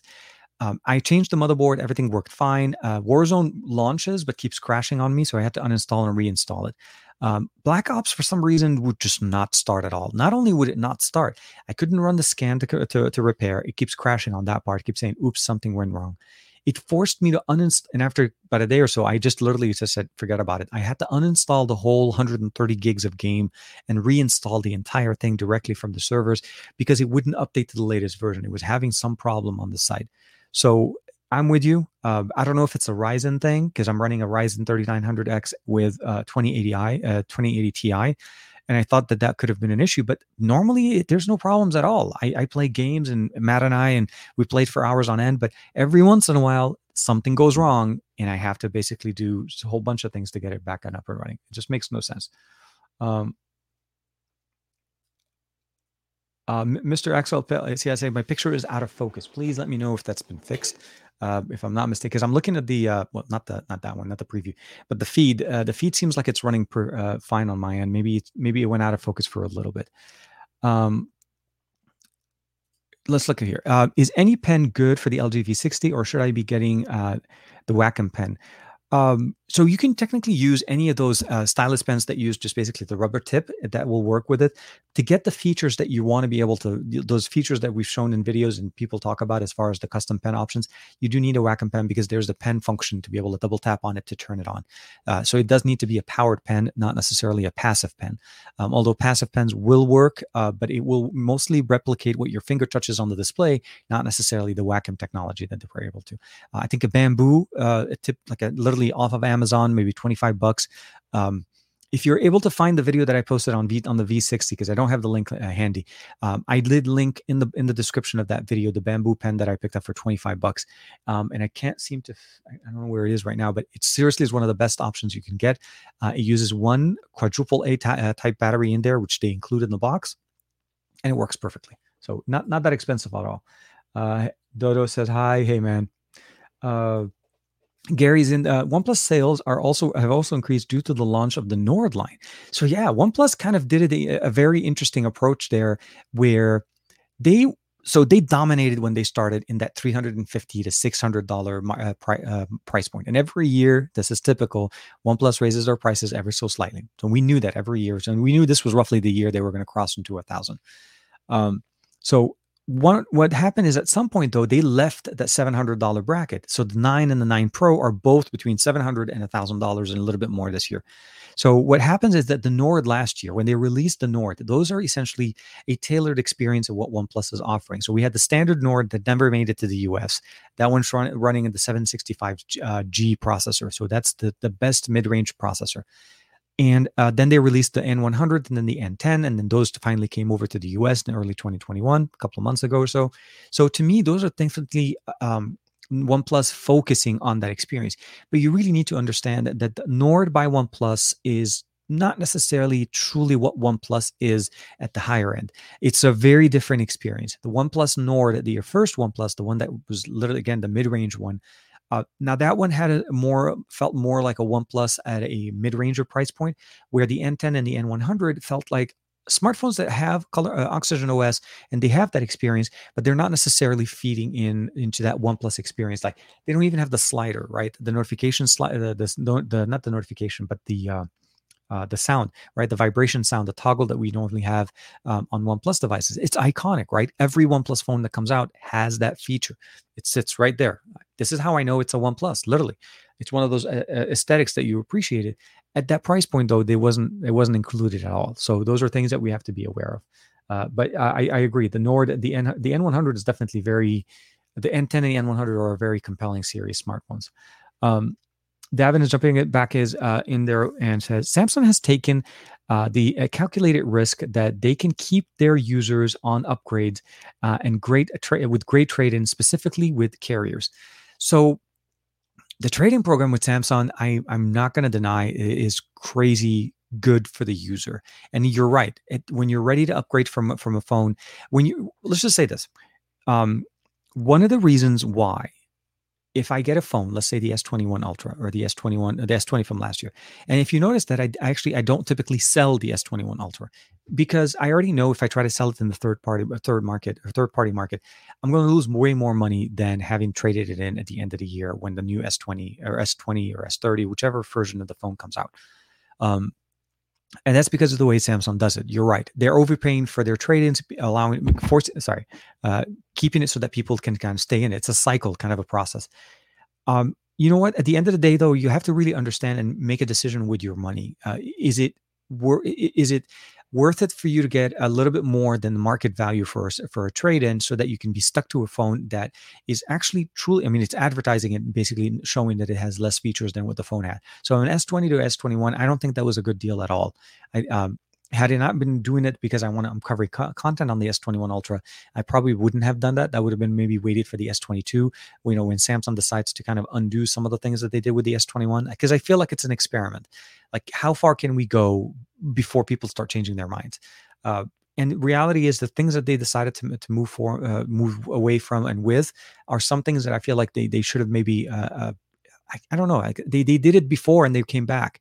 I don't know if they'll come back for the SD card, uh, but I I feel like the experience of taking out the uh, charger out of the box and giving us this experience that just feels like somewhat of a like a more of a if nothing else, maybe equal or slightly less than what you got the, the year before, and calling it an S21 those are issues for me. Uh, okay, uh, let's let's double check here. Uh, you're the only one who's saying that the that the image is out of focus, and I don't think it's actually out of uh, at that bad. I hope. Uh, let me see here. Subscription. And sorry, guys, I'm trying to see here if I can. Wait, I'm actually on the on the account, so that's not going to happen. I need to see it on a phone that is not on the same account. Here it is. And let me see. Nope, seems to be good. Thank you, though. I appreciate it, uh, Mr. Axel Exor. Sorry. Um, Yeah. Uh, thank you, Gary. I was going to say uh, there's a good chance that your resolution on the feed is set uh, maybe a little bit lower. So maybe I would recommend checking checking that part in there. Because if I'm not mistaken, here, and let me double check here. Image, camera, advanced. Oops, sorry about that. Okay. That is weird. Okay, uh, you know what? I, I take that back. Something happened in the settings in the in the feed for some reason. It was set to 480. Uh, so hopefully that fixes it. I'm, I'm hoping that thing. Um, well, I'm hoping that actually it, it fixes it itself. Uh, I just found Samsung added uh, here. Uh, I just found that Samsung added an SD card slot uh, to the new laptops, and they kept the headphone jack, which is also really nice, uh, but not on the S21 line. No, no, because because that's not where they no. Um, the the new laptops that they announced actually had some interesting uh, has had some interesting um, I guess development or upgrades that they put in there. But the reality of the matter is, at the end of the day, they're literally you know this is their laptop, the Chromebook series, their gaming series. This is uh, this is Samsung's unpacked of smartphones. Uh, sorry, smart uh, laptops. So yeah, why would they why would they give you um, uh, okay? Let's just say this. I realize that uh, laptops need SD card readers, uh, but giving us a micro SD card uh, reader as opposed to a standard SD card reader, especially for creators that use cameras like SLRs and DSLRs that typically use full size SD card, is not really the, the, the function that you're looking for. You're really more catering to people that are using GoPros and smaller form factor cameras uh, that use micro SD cards, or you're requiring us as creators to use adapters in our full size cameras so that we can use it on the laptop. So those are, I feel like those are really an interesting approach. Uh, gaming laptops, maybe not as much, but for creator type uh, laptop, giving us a full size SD card is the way to go. And at that point, if you have a micro SD card, you can put in an SD card reader or an adapter to use it there. But I'm with you, Joe. It's it's very it's very interesting to see what Samsung and carry or some companies are doing for those as well. Um, Renesh, uh, definitely. Environmental reasons, yeah. Uh, um, the certain fruit company that started the trend uh, selling AirTags, uh, AirTags memes uh, with uh, with a lot of a lot of them one throw material. yeah, a lot of throwable materials in the package. not only that, I think I saw somebody on Twitter posting that the box, if you buy one AirTag, not not a lot, one AirTag, um, and the box for the AirTag is, let's just use this kind of like a reference. So it's basically, let's say this is how thin the box of the AirTag is it was included in the box that was that that big with that much open space inside of it, um, and that's how it was shipped. So the wastefulness of um, look, I, am I'm not trying to say basically that you know they, they couldn't have done better. They couldn't. They they need to do better. That's what I'm trying to say. As a company that is trying to claim zero carbon footprint, neutral in, uh, by a certain year, at the end of the day, the way your materials are shipped, the way your products are sent, and the amount of waste we have to generate when we get your product is going to attribute to other things. So where you're able to offset certain things, you need to be aware of how the users are being doing the same thing. So a box that big for a small AirTag that could have been shipped in an envelope would, does not need to happen. Uh, the AirTag itself is so small that it's very hard for it to get damaged unless something seriously hits it. And at that point, I would probably say even a bigger box wouldn't have done that much uh, benefit. So short answer is we need to be more responsible. We need to show that responsibility more uh, as time goes on, especially so that our, our, our, when you're saying things at, at a launch event, people can believe you. Because if you're buying a phone if, for an iphone user that have never basically uh, uh, bought a phone from apple that never had a charger you get them a new box you give it to them on their birthday and you forget to buy the charger they're going to be like well i can't use this. I don't have a usb-c charger from an old iphone. That didn't happen before. That 12 was the first series to do that. So this is a point of frustration that our people i think we're going to start focusing on again going for a smartphone that includes the charger that includes the fastest charger that you can get something uh, yeah. uh, let me double check here. That ah, I I always miss the uh, the comments a little bit here. Let me double check. We'll go back here. Uh, Goran Petrovic is in the chat. Hey man, Goran, how you doing? I haven't. Uh, sorry, I missed your uh, your comment at the beginning. Uh, what's okay here? Um, what's weird is that all manufacturers that uh, that were slow and bad uh, with their updates are disappearing. Uh, are the ones disappearing. ASUS is probably next. Um, I think it's something to do with the fact that I feel like uh, it's it's a business uh, model Their approach is very much to the release and move to the next level. And I'm not trying to say that LG's problem was, you know, fu- purely just in that matter, but I think that did attribute to a certain point into how people perceive them. When you buy an LG phone, typically what will happen is the first day or maybe within a day or so, uh, you'll open up the phone and of course you'll get an update that gives you basically the latest, greatest update. But that typically, and then ends up being the end of the conversation for a while. Like their updates are so few and far apart especially if they were the carrier, it gets even longer the V60 didn't have as bad of a, conver- a, a, bad of a relationship when it came to update. I think it did definitely do much better. At least we got Android 11 to it. Um, about a year, less less than a year since it's originally been released around with Android 10. So to me, I think LG did try to do better, but they weren't doing the the same level of approach. Samsung was winning for the longest time. Motorola was doing really good with those as well. Updates. OnePlus was also known for that as well. And those are things that I think people need to see. I mean, don't have to do it every month every three months, every two months, but be consistent in your approach and make sure that your users know that you are working on it or how long you're supporting it. So, um, I, ASUS is is definitely more. I mean, if we really think of it, our ROG and ASUS as a company, I haven't received. I received maybe one update since I've had the ROG Phone Five, and that was about it. And I feel like that's something to keep in mind uh, that you need to research that. Again, this goes back to the question of the video today.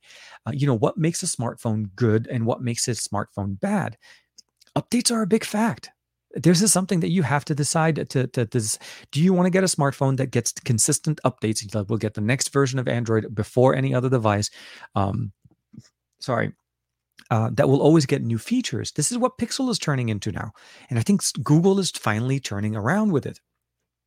If you want something that doesn't necessarily maybe get updates every month, but maybe every couple of months or so, OnePlus is definitely still there. Samsung is getting better, a lot better with it. Um, the S21 Ultra has been receiving more updates and consistent security patch updates than any other smartphone, but it typically changes as, as they start focusing on other devices. So, uh, my hope is that ASUS can definitely turn it around. And it is somewhat of an indicator. Users don't spend money on phones that they don't get updates, especially when if they hear on the news there's something going on, like I say, a vulnerability or an issue with a smartphone software or an app that is going on. They don't want to feel that that's a problem. They want to make sure that they're protected and that their smartphone is good. So those are things that I always appreciate. Uh, sorry, I just want to double check something real quick. Uh, just double checking things here.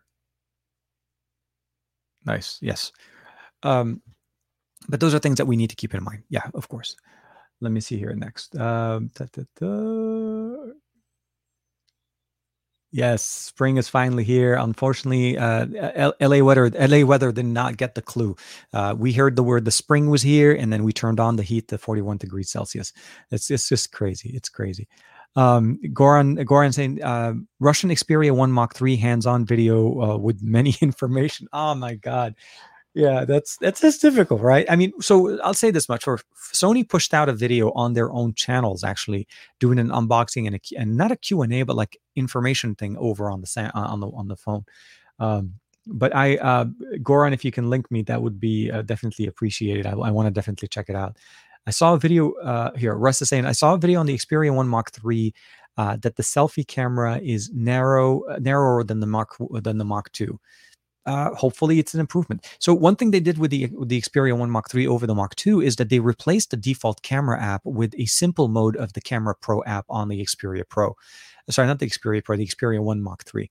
So there's going to be definitely some improvements just out of the box because they're using a better app that it's designed to be um, more user friendly because I think the simple mode in that app uh, seems to be more UI element driven to look more like a regular camera app. So now I'm interested. I'm seeing okay. So leaked videos on Xperia One Mark Three. I definitely want to check those out. Uh, video is good, TK. Ah, okay, Gary, you got me excited. I, I, mean, I know we can't show it here, but we'll have to see. Um, uh, Joseph saying is uh, my guess is that uh, with the with most pr- sorry, I guess with the uh, my guess is it will be prudent to turn the 120 hertz off if you want to uh, to have more than three hours of screen on time. Uh, but the uh, the point uh, they uh, that it's done. So basically, what we're saying here essentially is the ability of having better battery life on Samsung devices or any device is to understand the, the the the features that you have and understand what you're doing with each feature. A smartphone that comes with a 5000 milliampere battery should be able to last with all of the features that were announced. So when, when they're saying on the on any announce. Sorry, let's take that back. When a company stands up in front of everybody else on stage and announces a device, doesn't matter who. I'm not being very vague with the title, mostly because I want to make sure that it, this is actually something that should apply to everybody. If a company goes up on stage and says, "My device will do X, Y, Z, A through D, all of the options that I just mentioned," and then at the same time say that we will give you an all-day battery, our phones last longer. That statement needs to mean all of those features that you just announced on and then you're able to get the, those devices to run all day. If you say that and your phone can't even last all day, example would be the iPhone 12 and actually early usage of uh, some. I think was it like last year on the Pixel 5 originally that before the couple of updates where they were able to optimize certain things, they were there were battery issues a little bit. Um, that's just not acceptable. I don't think this is something that makes makes sense for for anybody. But again, when we're reviewing those smartphones, we need to me- we need to uh, measure them against their own merits, not necessarily keep comparing them to other devices on the market. Start first with how does this perform? Does it do what it said it was going to do? Did the cameras get better?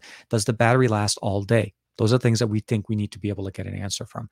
And, and I think it'll help us actually connect with our users a little bit more because there's a chance more than likely that a user is trying to find out from a video from a review what did what does this device do by comparison to what was promised it was going to do so i always i always appreciate that when we're bringing in there um,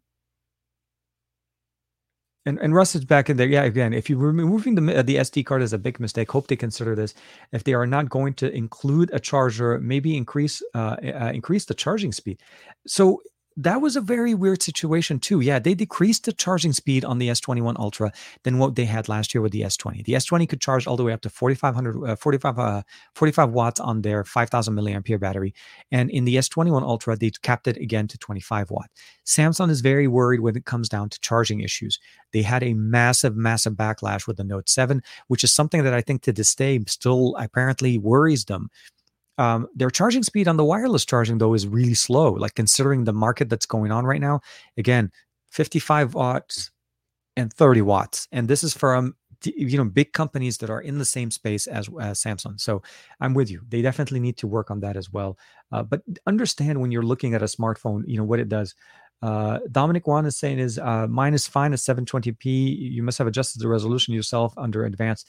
So I've had it set to 720p for the longest time. And I think at one point I even had the opportunity to try out 1080p.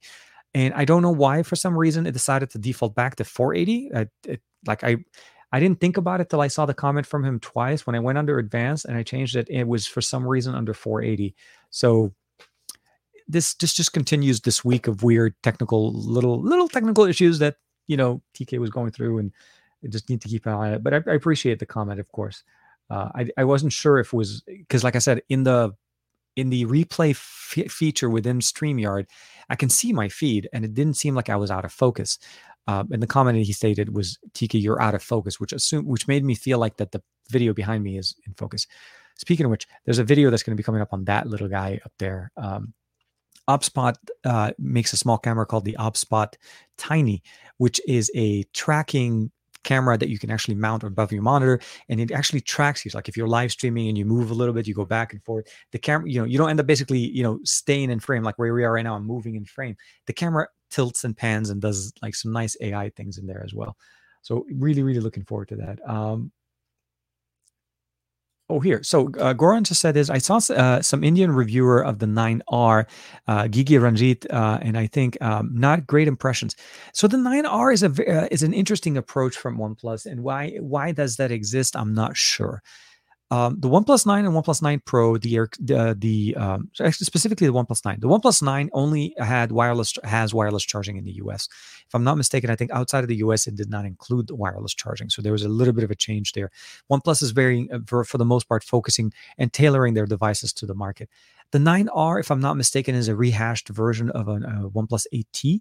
So for a very similar experience, I feel like the the 9R was there, and I think that could attribute to some people not being very impressed with it, especially when you have it coming out at the same time as the 9 and the 9 Pro, again, for specific markets. So, um, I never had a chance to play with it, so I can't really speak too much of it. But I do understand uh, if there, if it is pretty much a very, very close relationship to the 8T, it didn't really make sense because they're going to release at some point another 9T at some point later on in this year. So the question would be: Is what will the 9T feature that the 9R did not? So uh think Goran here. Uh, oh, Donald. Hey, Donald, man, how you, how you doing? Um, hey, TK. Um, I hope LG comes back uh, to the phone market with a uh, with a vengeance. Uh, if they if they would just listen to your shows, listeners, and uh, and of course, uh, that would be an amazing. So I, I think LG, the name LG, there's a really good chance that the LG name will come back. I don't know if it's going to be LG as a company releasing phones. It's kind of like what happened with Nokia, right?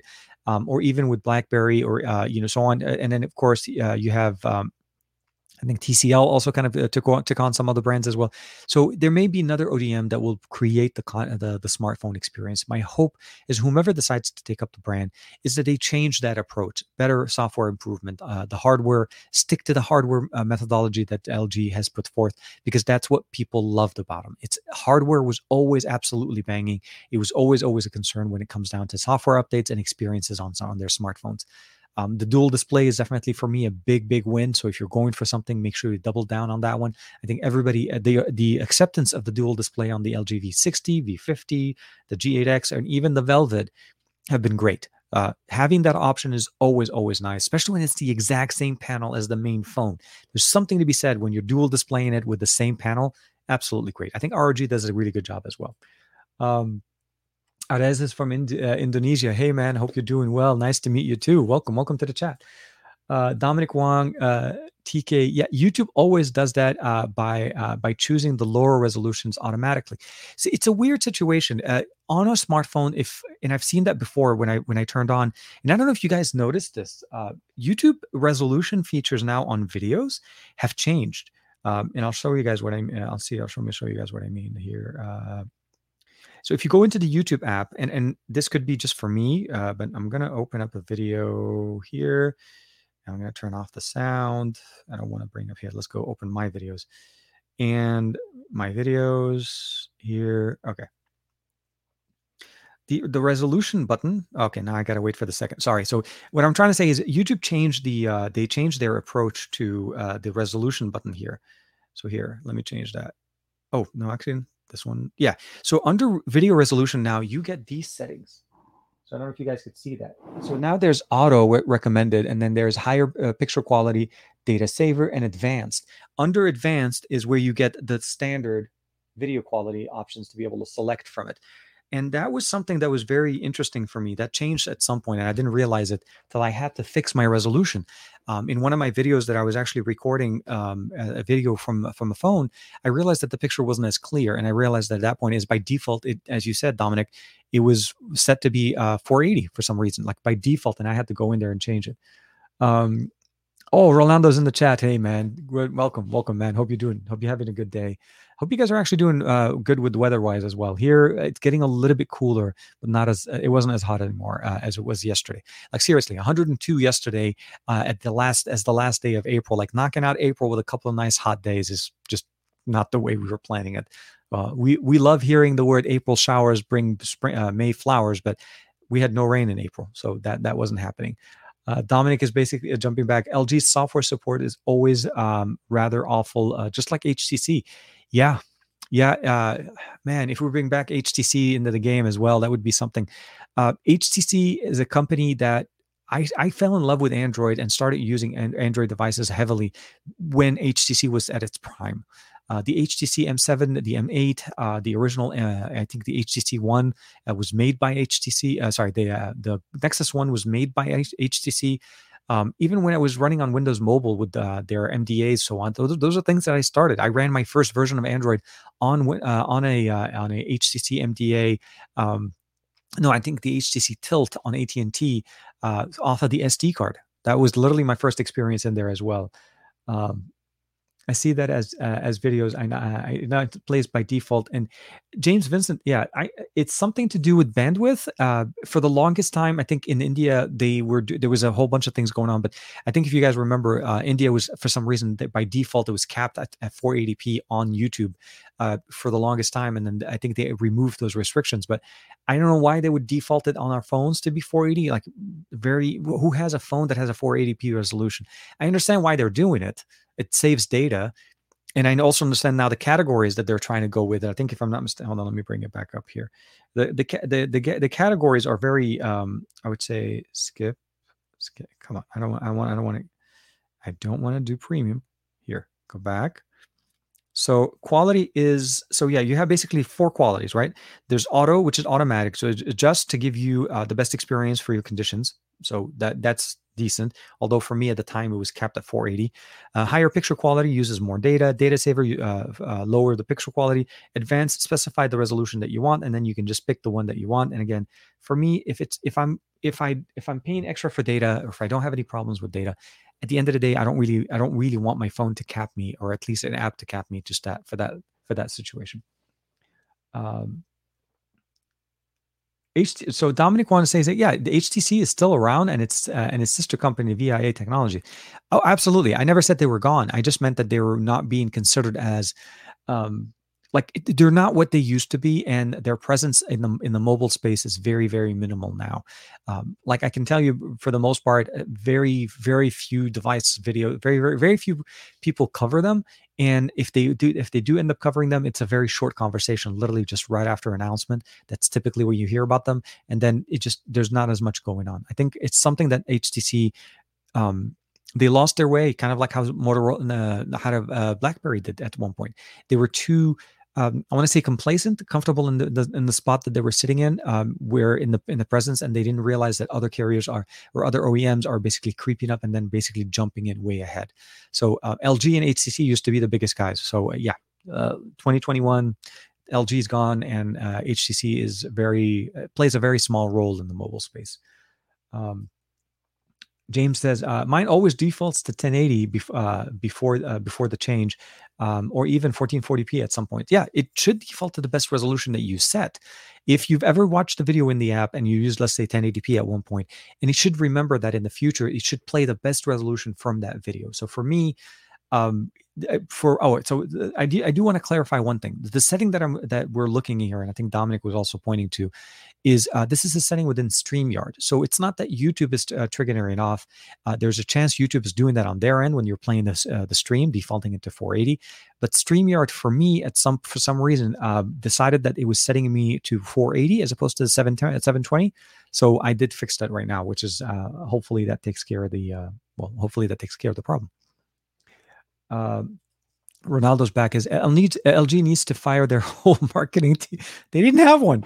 It, this is a problem. Um, I, I, well, actually, they do have one. Obviously, uh, L, LG has plenty of fans. They uh, they can definitely ex- uh, they can be that need to be excited. Eh, they need to excited. So basically, uh, fans they uh, they need to excite uh, customers, get their hands out there again.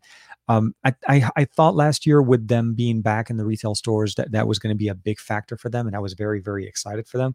Uh, but what ends up happening is that the conversation changed really. Um, I don't know why this is.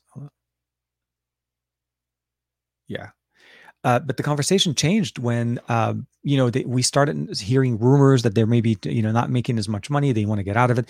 I mean, obviously they're making money on other uh, in other sections, uh, but when it comes down to marketing, they definitely did not focus on their hardware, on their on their features, on their best sellers, and they always went with more of a and, don't get me wrong, I don't. I'm not trying to say that they shouldn't have focused or uh, featured some of the main features of Android and so on, but it wasn't really the reason why somebody would buy an LG over an HTC over a OnePlus.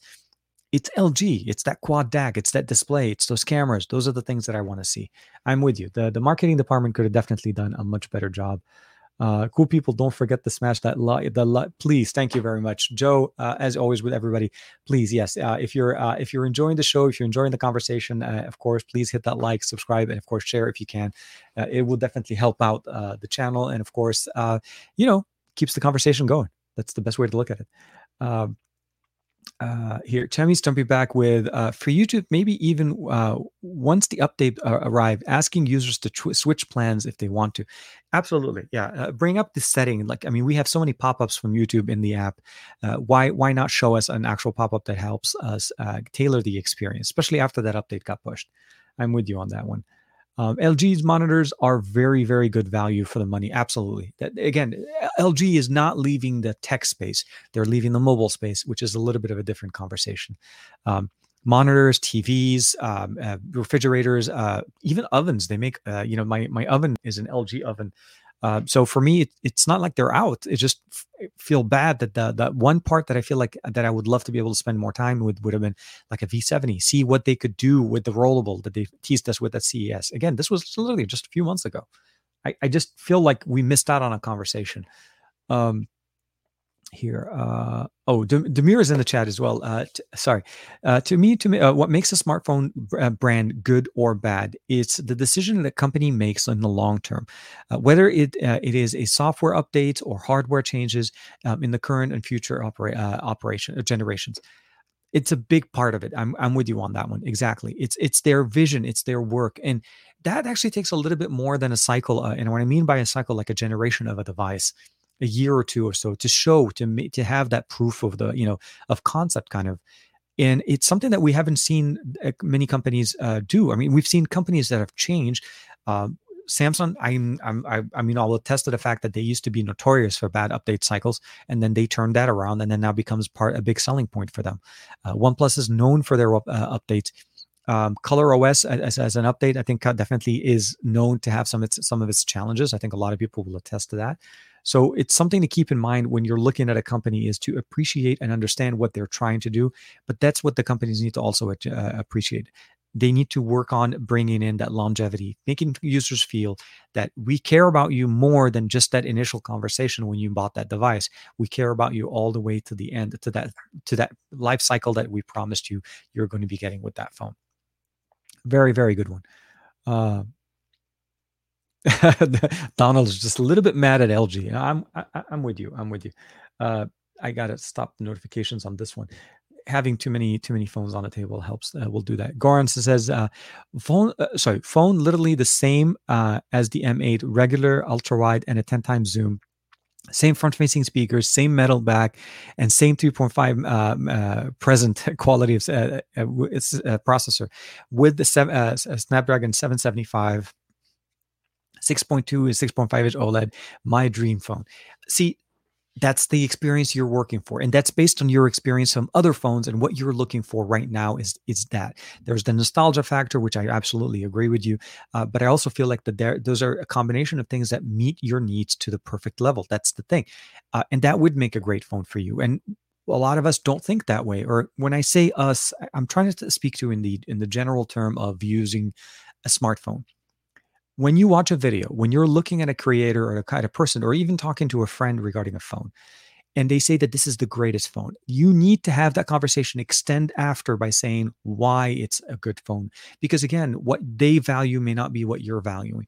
Again, what Goran is basically uh, speaking to right there is feeding heavily on the M7 uh, experience with a slightly bigger display, not even asking for the latest uh, Snapdragon 888. 775 would do what, exactly what it would do. What it Would do. So all of the things that he's looking for are things that he needs to enjoy his content or his device and bring back that satisfaction feeling that you used to have with M7, the the, the M series from uh, from HTC. Uh, so always always going to be appreciated there. Uh, TK, you've been using the uh, the Mi 11 Ultra as your daily driver as well uh, uh for uh, since, since, the review since the review, or was it in, is it interesting enough to keep? So the Mi 11 Ultra has a very, I, have used the, so in the video that I showed a couple of days ago with the Mi 11i, I kind of showed the, the gamut of the, right? We had the Mi 11 Lite, the i, the 11, and then the Ultra. The Ultra is a very different phone. I don't even think the, uh, the Mi 11 Ultra should fit in the Mi 11 series. I think this should be like the Mi 11, uh, you know, 20 Ultra or whatever. Um, it's that good of a phone. It's really that good of a phone. Uh, the cameras on the back are one of the best options that you can get on the market right now. They've improved so much more, even with the 12.5 uh, MIUI update that they pushed out in China.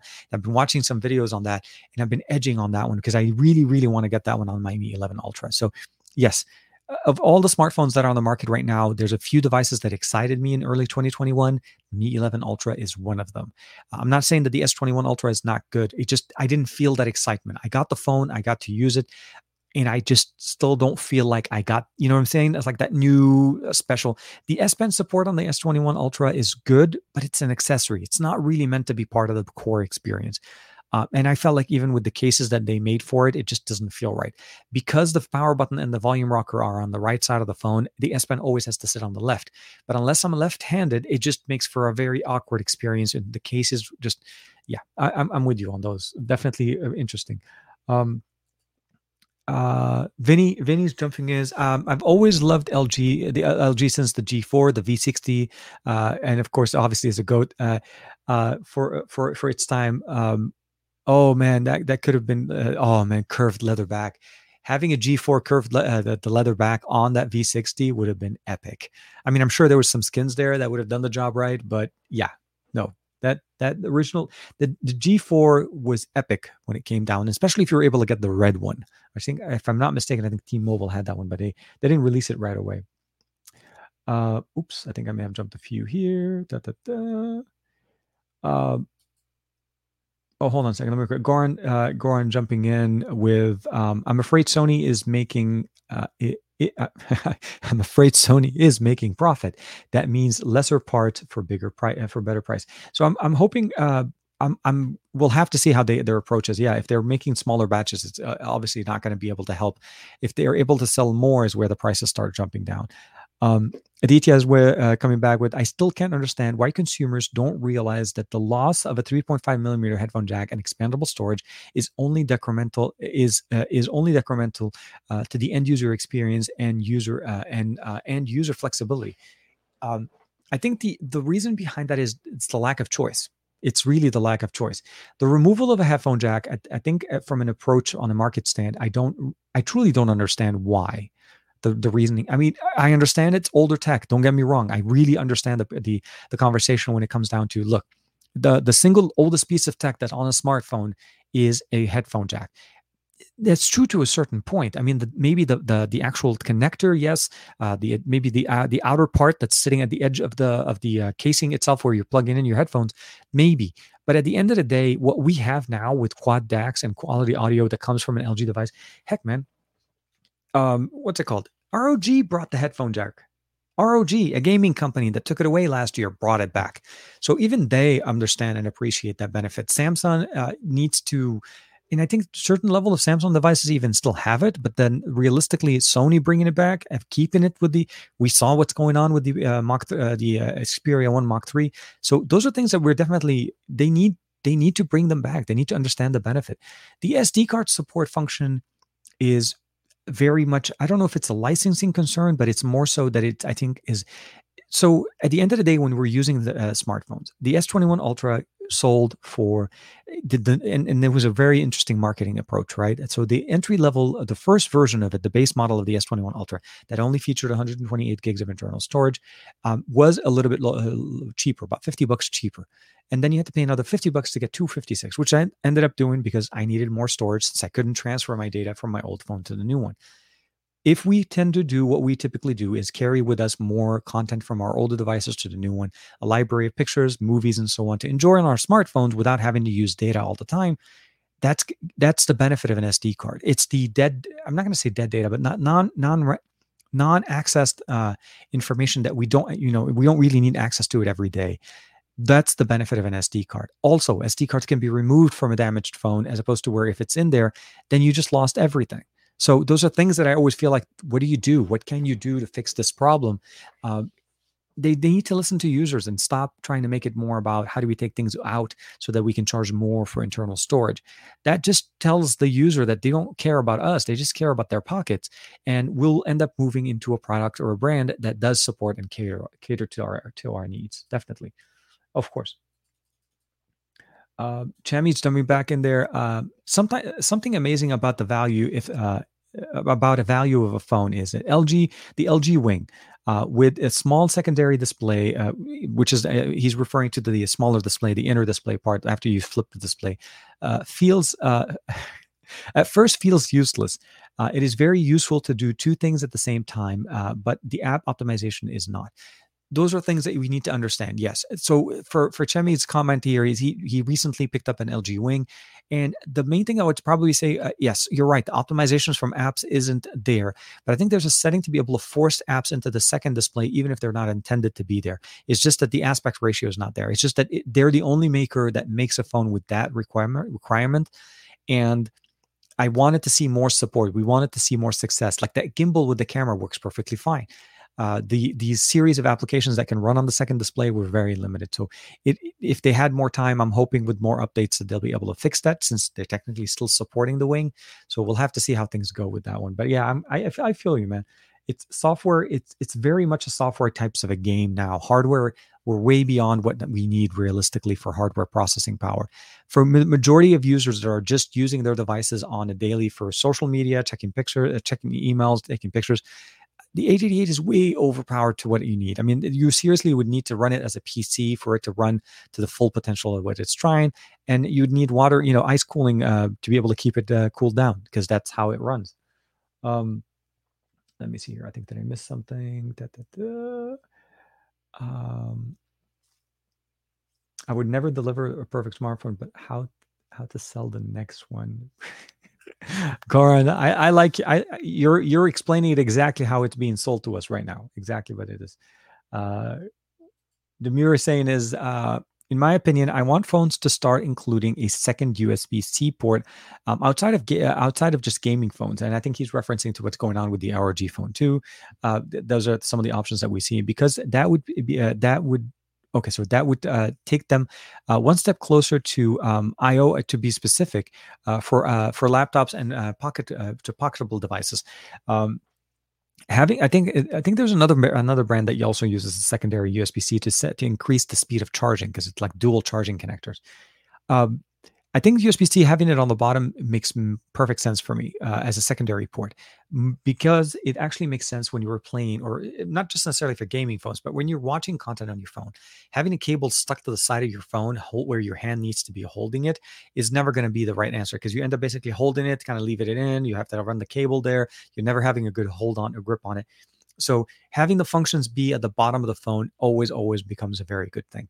Uh, the one thing I would probably recommend specifically for ASUS in the near future, in the future, when it comes down to their smartphones, is make the secondary connector. So there's a, uh, this um, the uh, the dock that comes here is including uh, a headphone jack. So it's also supposed to alleviate the headphone jack that you have at the bottom.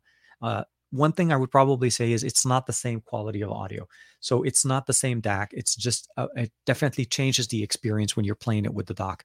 So if you really want to get the best audio, you still have to go through the side or just use Bluetooth. So, but yeah, I'm, I'm with you, uh, Demir, on that always. Uh, 3.5 jack uh, shouldn't have been removed. no, definitely, definitely. Uh,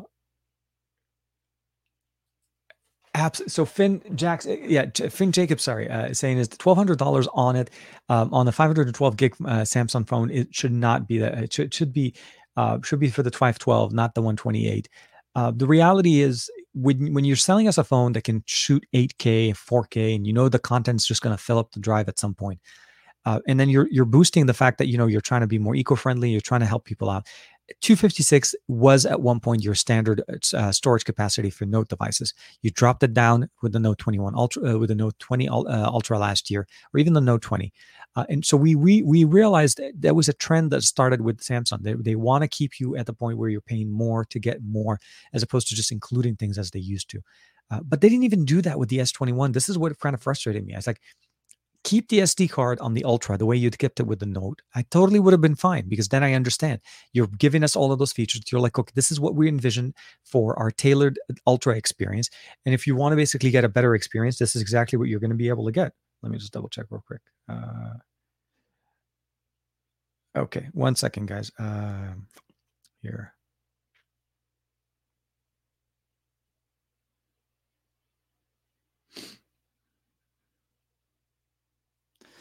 Sorry.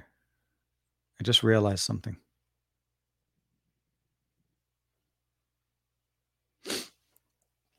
Yeah.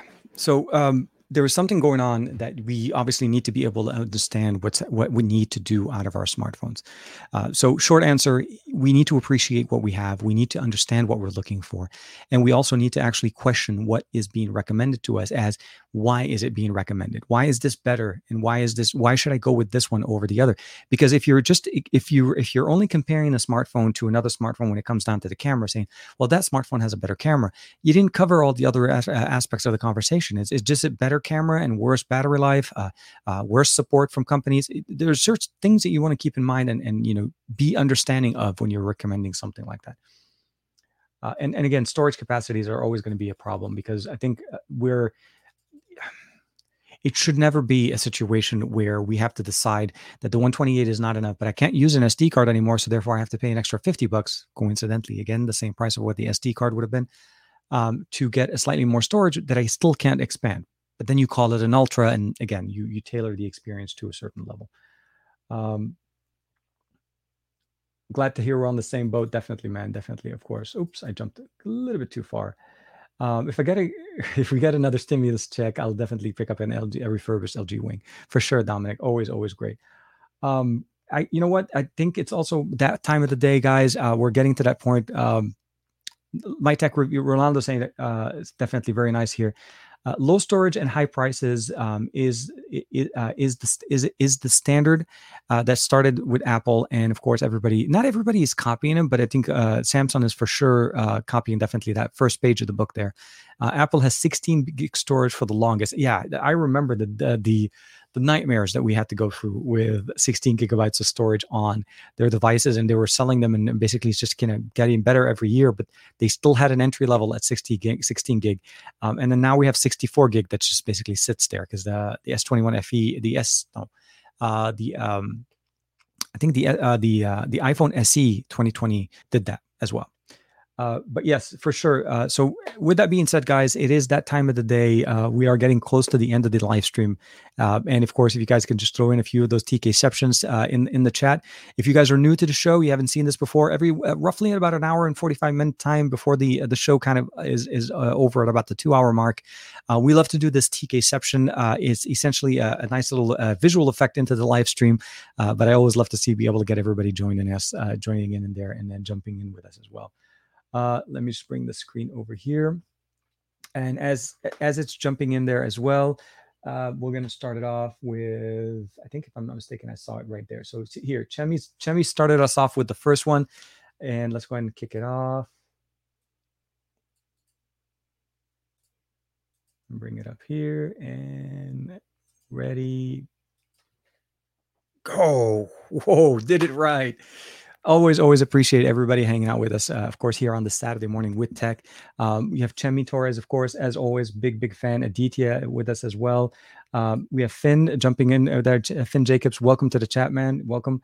Uh, and of course my tech reviews at aditya tk always always uh, always always in there. Davin davis uh, with us as well. Demir always always helping uh, hanging out with us kicking it supporting the channel. And of course finn jacobs again welcome back. Um, you know it's it seriously is is one of those things that i always appreciate about everybody in the channel uh in, in the chat and that's been there. Uh you guys were amazing last week with uh with all the supporting comments and everything and like i said it was uh, i felt bad not being able to share with you guys. If i felt strong enough honestly i would have i would have still hung out with you guys uh, last saturday. Uh, Dominic Wan, of course, TK TKception, TK Alpha Bay, TK Sony Bay, and lastly the TK Tesla Bay because that's how we do it.